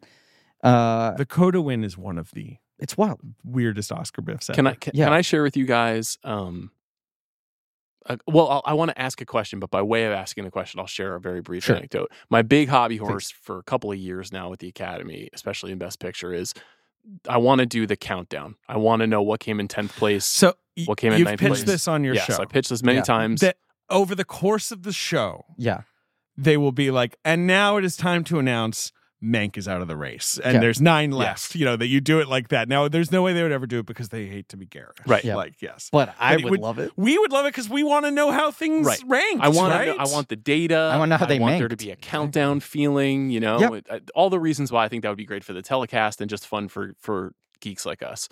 I I Mhm. f I I actually got to pitch this idea to somebody at the academy recently, and I was like, "You, I know you'll never do it, but just think about it. Just tell me you had a meeting in a room about this idea, especially when I know Sean? that the ABC deal is coming up in a few years, and you guys got to Well. make, you know, you really got to make a case for why you deserve a lot of money to put this show on TV. They no, they don't. They should fucking tell ABC to go jump in a lake, take the thing to streaming. They, but they anyway. probably will do that, but uh, nevertheless. Um, But the reason I like asked- the idea of them being like, we will not have a meeting in a room. We'll walk and talk maybe outside. What was their response? Yeah, what did when they you say? asked? Well, them? the person that I was talking to, w- I think, was titillated by the concept, but also knew that it was impossible because you could never be Hmm. Sure. like, here is the Y- margin y- between this victory and that victory. right, you can't have losers at the Exactly, Oscars. exactly. Only winners. Um, right. yes, But my question is, what do you think was running in second place this year in Best Picture behind Nomadland? Um, I think at the end of the day, promising, young, woman, was That's probably running in second crazy. place. Really? I think It that's- is crazy. I 100 percent agree with that. Obviously, it's a weird year. Yeah, You know, like that's undeniable. yeah, And I think Nomadland kind of ran away with it. Mhm. yes. Mhm. But I do think Promising Young Woman had a little bit of juice. Nomadland might have had a higher percentage of the vote than any other Best Picture winner in the last 20 years. Wow. And I also think, to go back to our original topic of discussion, I would argue for better and worse, even if some of it is like still strongly maintained negative opinions, Promising Young Woman has the longest tail culturally of all of those movies. I think it's the only one that still kind of feels a little in the convo. David's pouting. Am I wrong? You might be right. I think I'm right. I don't like that movie. But I think the people who dislike that movie are still holding on to it in a way that the anti Nomad Latin people have kind of just forgotten and moved on. That movie dared have Amazon in it. God damn it. I don't even want to read That was that. that, No, was man. the No, dumbest man. shit imaginable. Kindle it. That was so you want to stupid. rekindle at Amazon? It was a little. They're the best places to Kindle. yeah, you're right. you're Can I right. throw one final crazy stat up before we we move on from this? I threw my Kindle out. I Yeah, got a it's different. I got drunk. an indie printer. it's 'cause fucking I was like, bad. man, Remember when I just- bought an Amazon Fire tablet and it was Yes, like that made was out of shit? Low point for you. sucked. They're fucking horrible company. Just read on my iPad. Yeah. Yeah. b- Great company has never done anything wrong. a crazier stat than the fact that Netflix has never won Best Picture, which I feel like we all think about and know, Yeah, right? sure. Is that basically every other streaming company won a series award before Netflix. Uh, right, because Hulu um won Emmys before Netflix. And Amazon won for Maisel. Right. And Apple and for the Coda. year Yep. the year that netflix finally wins a series emmy Hmm. is whatever season three or four of the crown which is the same year that ted lasso wins for the first time Ah, so apple tied them that charming motherfucker, Ted Lasso. he taught us to believe Um, is there an argument that the father was the number two because it won two major Oscars, possibly one actor and screenplay? but it didn't get the director nom and Emerald Fennell did Well, that's true. Yeah, that's Did you true. guys see Saltburn yet? no have haven't you seen it yet. Yeah, I've seen it. I'd like to. I'd like to discuss Promising Young Woman after you guys have seen Saltburn. Okay. Yeah. Uh, yeah, I haven't seen Saltburn yet. I guess I'm excited. Um, but part of my argument for why that movie has at least lingered a little is it is really selling it on from the director of promising young woman It's true. in a way that kind of is a conversation point uh, from Midge, it's from Midge. From Midge. From acclaimed filmmaker Midge, Academy Award winner Midge. Mank came out. We're doing the box office Yeah. game uh, on November 13th, 2020. Okay. There was a film released in theaters by a major studio that's opening at number one, a horror film. Is it The Empty Man? No, The Empty Man came out in like the summer. I thought it was October. Was it not October of 2020? Uh, uh, November 13th, 2020 is what I'm seeing Hmm. here. Okay. Where are you getting October from, Sean? you Was- I maniac? don't know. It- Halloween. And, I no. I mean, I meant October for the, the Empty Man. Oh, oh, yeah, I know. I'm. Oh, I'm sorry. Yes, I'm not sure about Empty Man. I, I can check Empty Man. I, you're, I know you're Empty Man Hive. though, I am right? for sure. Like me, for sure, hundred percent. Yes. So Okay. a horror movie from November of 2020. Was Correct. it freaky? Freaky. Ooh, Okay. good. Nice poll. Not a bad movie. No, a good movie. Opening to three million dollars. Yeah. Good. Yeah. Blum cites that as his like fucking Waterloo. You're right. Empty Man t- came out October 23. Hmm. You're you're totally right, Sean. Uh, I guess nothing was coming out in the summer. It was No. Still, like, yeah. You guys should do Christopher Landon series. He's got to do like one more. Yeah. To be interesting to me, he's pretty good. He's done a couple of good ones. He His did- last one I didn't like that much on Netflix actually, but his Blum stuff is What good. was his Oh, the last one? weird ghost Yeah. one? We have a ghost. I didn't even see yeah, I- that. I, really didn't like it, but I really like Freaky and Happy Death Day. That stuff. looked like some I real just Brian want him Robbins to do. shit. I yeah. want him to get to do Death Day three. me too. Happy Death Day 3? you? Yeah. Yeah, I want that. Would watch. Would Uh, watch. what's his next film? Does he have something lined up? He does. Okay. I think it is it a legacy thing. I think so, kind of. Th- I, I remember there being some announcement. Christopher Landon? Uh, his next movie. Oh, of course, is Scream Seven. Right. He, Right, He right. got the He's- Scream Seven. Right, gig. right, right. Okay. Number two at the box office. It's an adult drama. Hmm. Uh, with a big movie star. Is it the Costner one? Yes, with Diane Lane. What's Hmm. I it always called? get this title wrong. Oh, I liked this movie. It's from the. I believe it's from the guy who made the Family um, Stone guy. the Family Stone. Thomas Bikuza. it's not called L- Let Let Me Go. Bezucha. It's called Let Him Let Go. him go. You saw that, Sean? You like that? Yeah, I really liked it. A friend of mine produced it.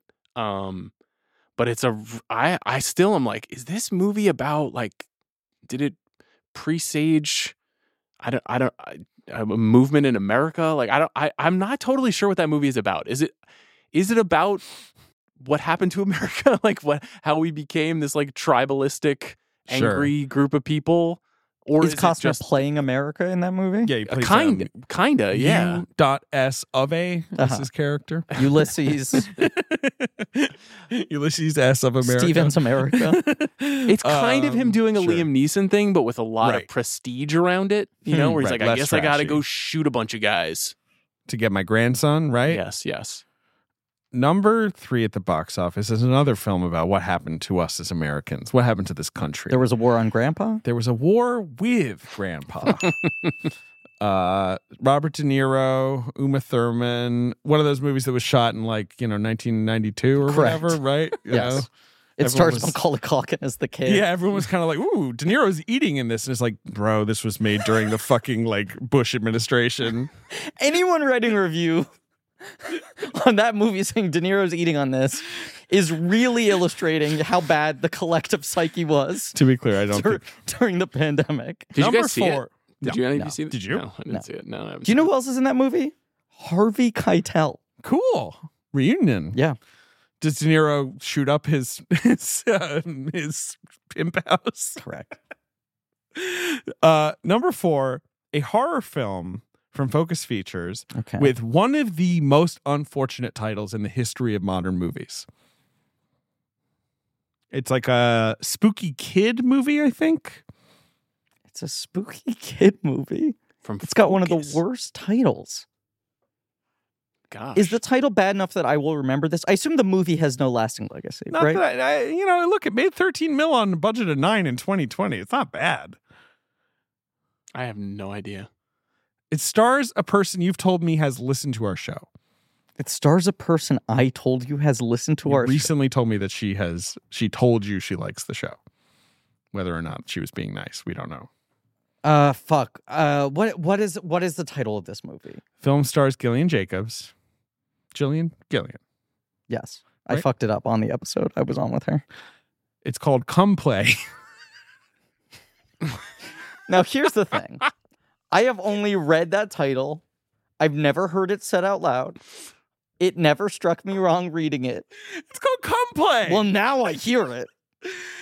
Come Play. Come Play starring uh, Now I Gillian can't Jacobs and unhear John it. Gallagher Jr. Two uh, wonderful actors. Yeah, I haven't seen it. I have no idea uh, how it's regarded. Did you see this film, Sean? I know you love a horror. I- I do. I'm know, looking. Yeah, no, I film? haven't seen it. I'm looking at Wikipedia. and It says the original title of the film was Dick Cheese, which is surprising. That's so but weird. They made a change.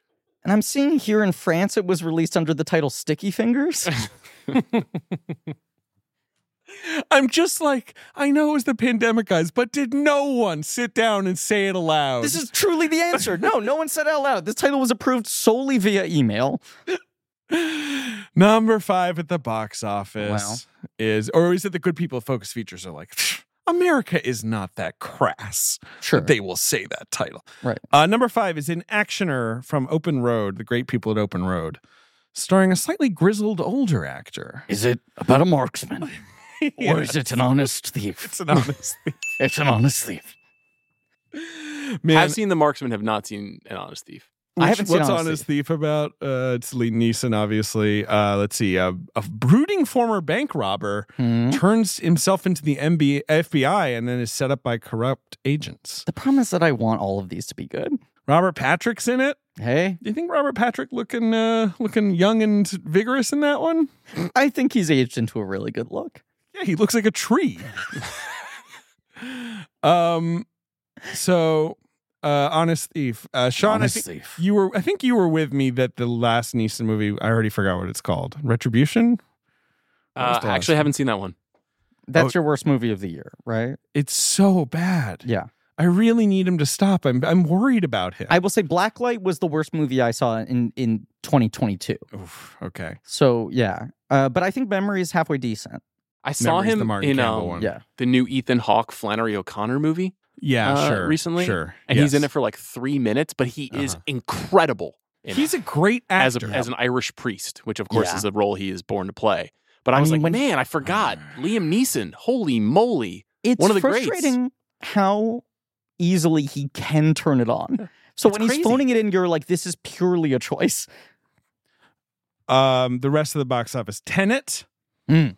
Um, week what? What? What? week week? eleven. It's made fifty three mil, I mean, which compared to the rest of the box Yeah. office is obviously quite strong. it's huge. Then and then it's hilarious because it's like Guardians of the Galaxy, Toy Story, Yeah. The New Mutants. Remember that? Yep. Whoa! Remember when Disney was like, "Can we not release this?" And then the pandemic happened, and they were like, "Oh, why don't we just release Yeah. this right now?" Yes. and oh, 20,000 screens. the only movie playing in America. And they were like, we did put it out. We told you we would.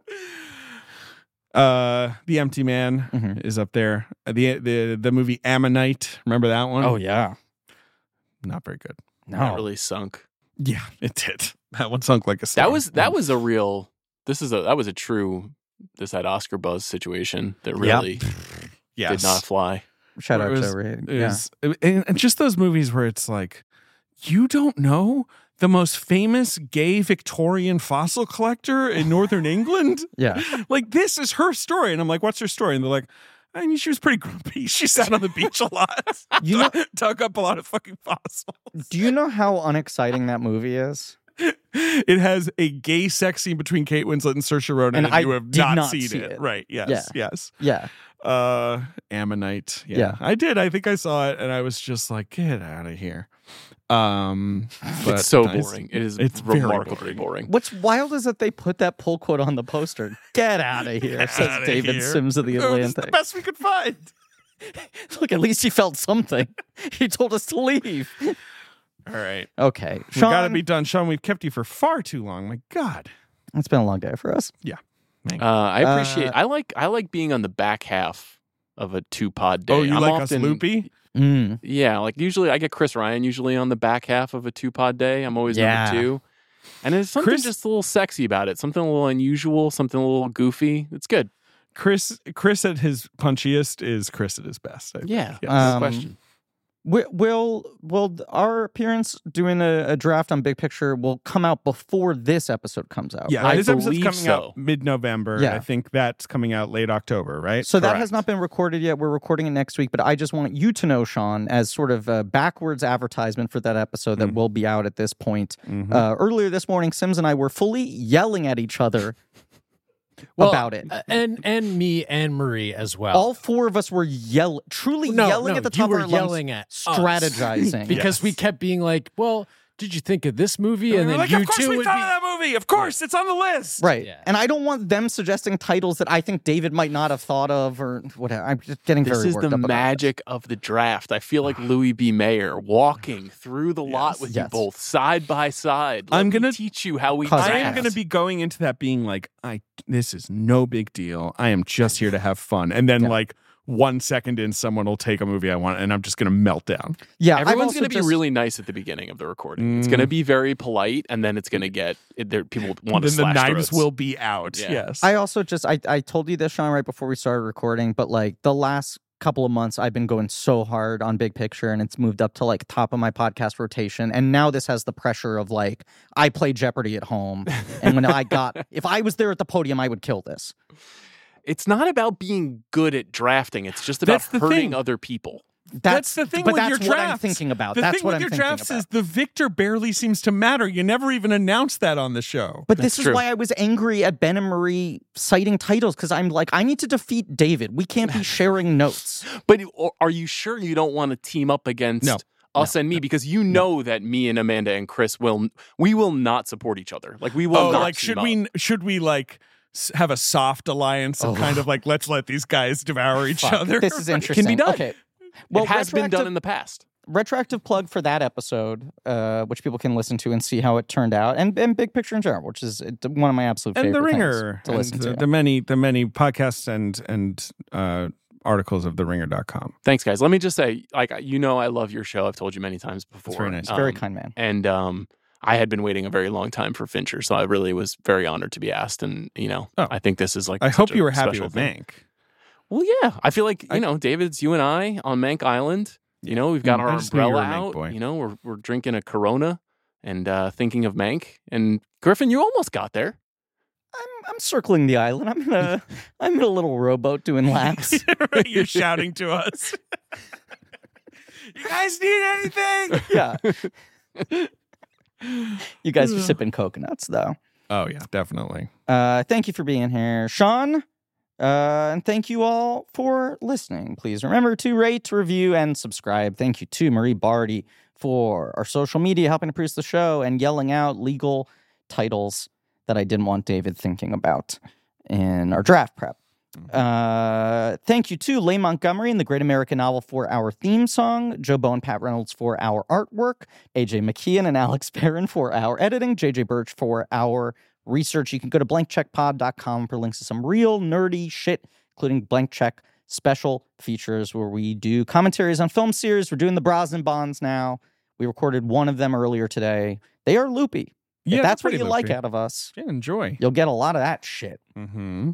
Uh, tune in next week for the the last episode in our Fincher series, The Killer, Yes. his second and hopefully final film for Netflix. The only David Fincher film I've never seen. Same, I'll see it soon. yeah. What if we don't? What if we show up to the episode and we're like, you know what? Skipped it. Yeah, fuck it. Here's our rankings. Couldn't be bothered. Not Uh, really our style. Ben is throwing away food waste. Bye bye. Bye bye. And as always, Mank you next.